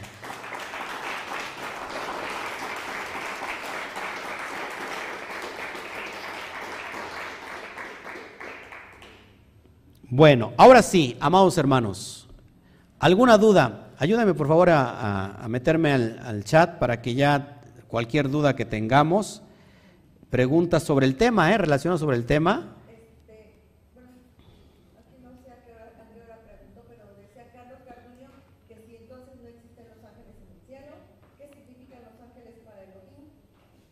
Ojo, eh, yo no estoy diciendo que los ángeles no existan, los ángeles existen. Y de hecho, bueno, este, es un tema a profundizar de tal manera que la iglesia de los Corintios estaban desviando y estaban adorando ángeles. ¿eh? Y por eso el propio Pablo decía que si un ángel viniera del cielo y les anunciara un mensaje diferente al que yo he anunciado, sea anatema, sea maldito. O sea que los ángeles sí existen, lógico, y son llamados Bene Elohim. Y son para administración, para servicio a nosotros mismos. Sí existen, ¿cómo no? Y yo he visto, yo he visto ángeles y, y ángeles también terrenales. Aquí está mi esposa, es un ángel terrenal. ¿Qué más? Gracias a todos que nos están viendo. Si hay preguntas, por favor, ya, ya nos vamos a retirar. Acá Ramón Hernández dice, si dice que Joseph no la conoció, sino hasta que hubo nacido eh, Yeshua, ojo aquí, amados hermanos, también es algo bien profundo. Si, nosotros ponemos de antemano, decimos, bueno, el, no hubo semen de Joseph, en automático ya no es Mesías de Israel. Ojo aquí. ahí hubo un milagro y una señal. Algo sobrenatural. Miriam era una mujer que no ovulaba. Y cuando no hay óvulo, no, hay no, se puede concebir. Entonces el milagro es que hubo óvulo en Miriam. Y el Padre, utilizando su presencia, su divina presencia, pudo extraer semilla de Joseph e implantarla en Miriam. Ahora, ese es un relato, pero en realidad el relato que dice que, que Joseph se quería divorciar, eso es inventado estaban casados legalmente, no había ningún problema. Así que bueno, ya después, ¿qué más? A ver, Pablo Andrade, lo que dice Mateo 1.20 debe entenderse que el Espíritu Santo de una manera sobrenatural, pues bueno, ya lo, ya lo contesté. ¿Qué más? Gracias, Luis Pérez.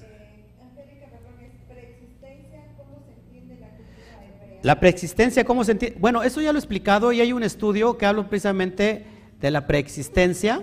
Eh, lo puede usted eh, buscar en mis estudios y hablo de donde dice que, que nosotros ya éramos elegidos, preexistentes. Yo lo explico ahí a profundidad y lo va a entender a cabalidad y la, en realidad no, no es una cosa de otra, de, de otro mundo. ¿Cómo, estaba cómo preexistíamos? Ya preexistíamos usted y yo. Eh, fácil.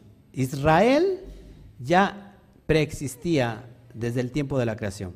¿Por qué? Porque ya lo he enseñado eh, a través de la pictografía hebrea, de toda esa profundidad.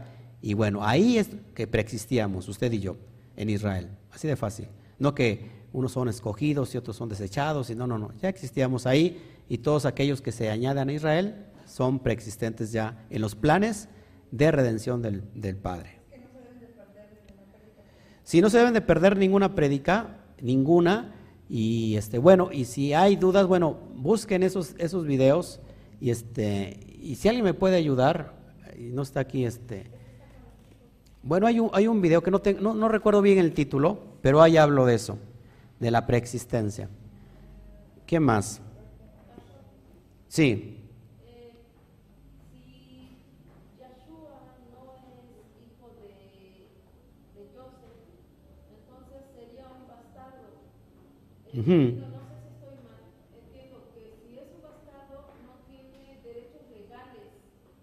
Claro. Pero entonces se contradice porque dice que, o sea, que Yahshua eh, nació sin pecado, sin mancha. Entonces, una persona que nace fuera de la ley, entonces sí tiene una mancha, ¿no? Claro. ¿Cómo, cómo nacer sin pecado? Si, si Yeshua eh, si fue fruto de una unión marital, legal, porque se podía, tenía, podía haber una unión, porque estaban casados, no viven juntos. Recuerda que el matrimonio hebreo se firma la ketubá, pero están casados legalmente. Normalmente el, el novio se va un año para preparar morada, pero durante ese tiempo pueden consumar el matrimonio, no hay ningún pecado ahí, es legal. Y de hecho, tener descendencia es una mitzvah. Reproducirse es una mitzvah, no hay ningún pecado. Entonces, yo fui, si, si, si ustedes nacen bajo el seno del matrimonio de sus padres, no nacen en pecado. A, eso, a eso me refiero. No sé si me explico. Entonces, este, por eso tenemos que delimitar todas estas cuestiones y, y si hay pensamientos preconcebidos, amados hermanos, tenemos que quitarlos porque eso nos va, nos va a, a llevar a la equivocación. ¿Sí? Bendito sea Hashem que nos da la revelación y que hoy podemos entender cabalmente al Mashiach. Y entendiendo al Mashiach me puedo entender a mí, que puedo participar de la obediencia que tuvo el Mashiach en la condición humana. Y que usted y yo lo podemos hacer, no hay pretexto. No hay pretexto para decir, ¿quién me hará bajar la, la Torah? ¿Quién me hará eh, traer la Torah? Porque cerca está de ti la ley, de tu boca. Así que no hay pretexto, eso lo vemos en, en Deuteronomio. No hay pretexto para no obedecerlo. Porque ya, te, ya nos enseñó alguien, nuestro rabino, a cómo llevar a cabo la Torah. A eso se refiere. Si fuera un ser mítico, un ser divino, ¿qué opción tendríamos usted y yo? ¿Qué oportunidad tendríamos usted y yo? No tenemos que guardar la ley, porque nadie la puede guardar entonces. ¿Creen que es eso? ¿O creen que en realidad sí se pueda guardar la ley? Porque alguien nos vino a enseñar cómo hacerlo. Así de fácil. Bueno, ¿cómo se caen las vendas? Así es, amado Luis Antonio. Qué bueno.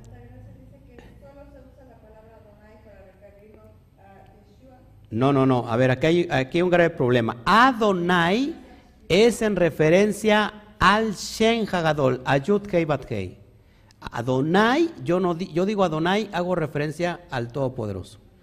Adón, ojo, Adón, que significa mi Señor, mi amo, es en referencia al Mashiach. Y Adón también significa rabí, bajo que ya también les he enseñado el contexto de Evet, que significa siervo, y Rabí, que significa maestro. Son, son dos cosas eh, si- similares para referirse tanto a, a don, maestro, como a, dueño. Ya lo he explicado. Así que Adonai es para Hashem. Yud Kei Bat Kei. Todos aquí. Adón, Rabí, maestro, mi señor, mi dueño, el Mashiach. Eso ya lo expliqué desde la perspectiva hebraica, como un talmid, un estudiante, honra a su maestro y le llama Rab. Rab significa excelso, algo grande. ¿Todos aquí? Y el talmid así mismo se, se, se- se- se autodomina un esclavo hacia su maestro. Eso es en referencia a la perspectiva hebraica, lo que te estoy enseñando. Ok.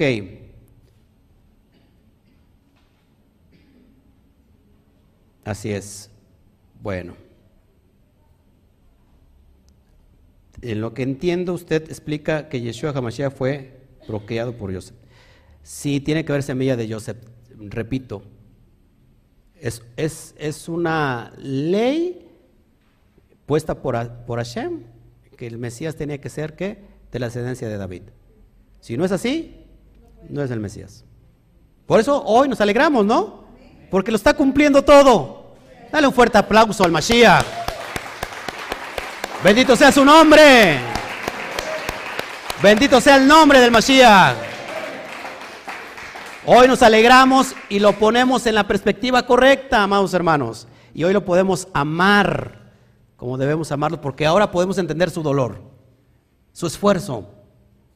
Porque si fuera un semidios, un semidios sufriría. Y si es Dios no puede morir. Pero hoy entendemos su, su esfuerzo, su valor. Y lo vemos su humanidad cuando dice, Abba, si es posible, no pases por mí esta copa, este sufrimiento, este dolor sino que se haga tu voluntad. Y el Mashiach fue hasta la muerte. Esa noche le sudaban gotas de sangre. Gotas de sangre. Su humanidad estaba presente diciendo, no, humanamente no quiero sufrir. Sé que voy a morir. Yo sé que el, el Mashiach Ben Yosef es el Mesías sufriente. Tiene que morir. Humanamente decía, no puedo hacerlo. Pero Padre, que se haga tu voluntad. Ahora puedes entender al Mashiach. Ahora lo podemos amar más. Claro. Y ahora no hay ninguna excusa, ningún pretexto para no cumplir la ley, la Torah. Porque antes decíamos, yo ya no tengo que hacer nada porque el Mashiach ya lo hizo por mí. Qué tremenda contradicción del propio Mesías decir, venir a morir por estos ingratos y ahora estos ingratos dicen que ya no tienen que guardar nada porque ya lo hice yo. Ahora nosotros entendemos y decimos, Yeshua, comprendemos tu valor, comprendemos tu pasión. Nosotros podemos hacer lo mismo. Y no te cuento de Pablo. Pablo sufrió también una pasión hasta la muerte, cortado. Cortaron la cabeza. Santiago murió, lo echaron desde la parte más alta del templo. Y todos los discípulos murieron acribillados, sacrificados. Esteban, apenas el hombre este iba a recibir ministerio y muere apedreado. El Eterno no habita en templos hechas con manos de hombre. Y agarran y lo apedrean Esteban. ¿Te das cuenta por qué entonces ahora en este tiempo podemos comprender al Mashiach y podemos entender que tú y yo podemos cumplir la ley, la Torah, que no hay pretexto alguno y que tiene que ser un deleite para ti, para mí tiene que ser un deleite y que por eso andamos en libertad, porque hemos guardado tu ley por siempre y para siempre, lo decía el rey David. No hay pretextos. El único pretexto que había ha sido cancelado y que había una condenación por un desobediente. Por el primer Adán, desobediente, todos contaminados. Pero por el postrer Adán, dice, dice Pablo, por la obediencia, ahora pasó la justificación a todos. O sea que no hay pretexto para no guardar nada. Usted tiene que guardar la ley, señor y señora, punto. Y si no, y si tú dices que no hay quien la cumpla, te presento al Mashiach que lo cumplió. Y así nos quitamos esa tremenda irresponsabilidad de decir, no, es que él era, él era él. Él era el santo, él era todo esto, yo no tengo que guardar ya nada. Te equivocas, se equivocan. Se puede hacer. Pero estamos en proceso de ir de nivel en nivel, de gloria en gloria, de victoria en victoria, de hacernos sadik hasta el grado de llegar a la estatura del varón, del varón perfecto. ¿No eso dice el Abrid Hadashah? Que lleguemos hasta la estatura del varón perfecto. Lo dice Efesios. Y que, la, y que el camino del justo es como la luz de la aurora que va en aumento hasta que el día se hace perfecto. Es decir, que tú y yo iniciamos guardando la Torah, no perfectamente, pero vamos caminando hasta la perfección, hasta llegar a la altura del varón perfecto. ¿Quién es el varón perfecto? Yeshua HaMashiach. Ahora, si él fuera Elohim, nunca llegaríamos a su estatura. Ahí se está contradiciendo entonces el autor de la carta de, de, Efesios. La medida es llegar a la estatura del varón perfecto, del justo, del sádic. Así que no pongas pretextos. No pongamos pretextos de no hacer esto porque somos, ay, nosotros somos muy humanitos. Ay, nosotros eh, eh, tenemos, eh, padecemos de muchas cosas. No, no, no, no. Esa es una irresponsabilidad. Ahora te he quitado toda esa irresponsabilidad y te he dicho la verdad. Y les he dicho la verdad. Ahora nos toca cumplir cabalmente lo que está escrito. Aplausos al Eterno.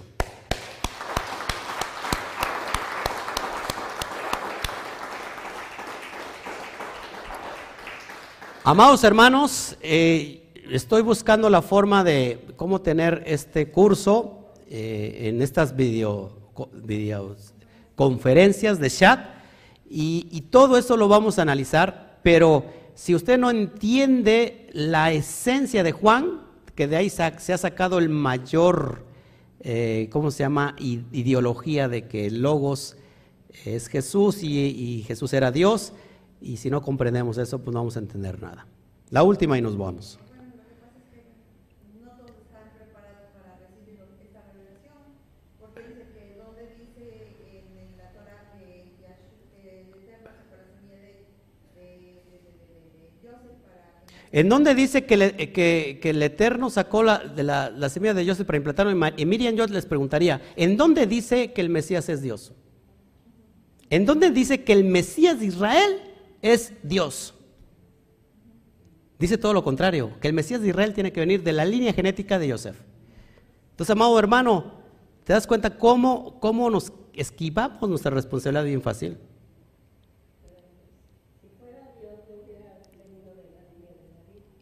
Claro.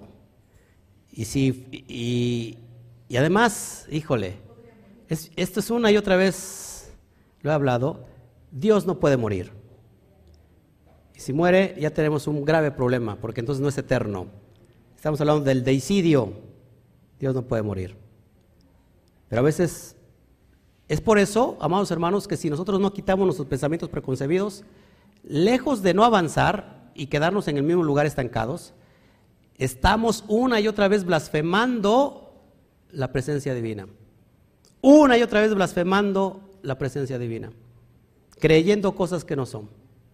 Pero bueno, yo le respeto, si usted quiere seguir en ese nivel, en realidad créame que yo le respeto, eh, yo le amo también, no le voy a dejar de amar, pero yo, yo y mi casa serviremos a Adonai. Seguiremos avanzando y que, y que si el Eterno nos ha dado luz es para esparcirla y no para resguardarla. Si tú estás en desacuerdo, no te preocupes, yo no tengo ningún problema porque yo no tengo ninguna duda.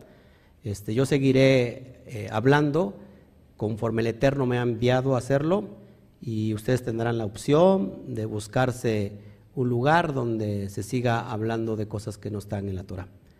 Y, y- y no me creas a mí, simplemente te digo que lo investigues muy, pero muy a fondo para que podamos entenderlo. Yo les aviso entonces sobre la cuestión del, de la cita que vamos a estar eh, dando ese estudio privado, porque no, acabo, acabo de ver que no todos están preparados para recibir luz y la luz nos puede afectar. Entonces, ya les voy a explicar a los que están interesados en realidad en crecer y en conocer, les voy a explicar el fundamento sobre las, eh, la, la profundidad del libro de Juan, para que podamos entenderlo. Amén.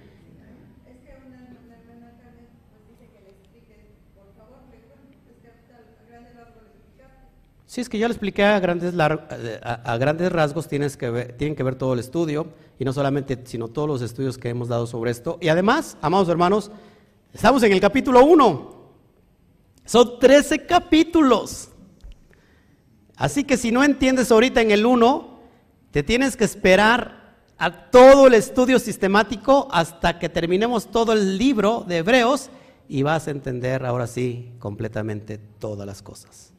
Yo lo único que me resta decirle es que pídale revelación al Eterno y que sea el Eterno que le dé esa revelación y esa revelación lo va a hacer libre de verdad. Yo la pregunta que haría, ¿qué duro podría ser pasar de una creencia a otra sin cambiar absolutamente nada más que los nombres. ¿Cuál es el reto? Ningún reto. Porque simplemente ya no eres cristiano, pero te convertiste en mesiánico, pero has cambiado son simplemente los nombres, pero sigues en la misma, el mismo fundamento de la cristiandad. Eso no es ningún reto. Este es el verdadero reto. Que reconozcas al uno, al único Elohim. El Mashiach dijo eso. Y este es el propósito, que te conozcan a ti, el único Elohim poderoso. Que el Eterno me los bendiga. Nos vemos. Les anuncio lo que ha de seguir. Les amamos y les decimos ya a la cuenta de tres, ya oscureció.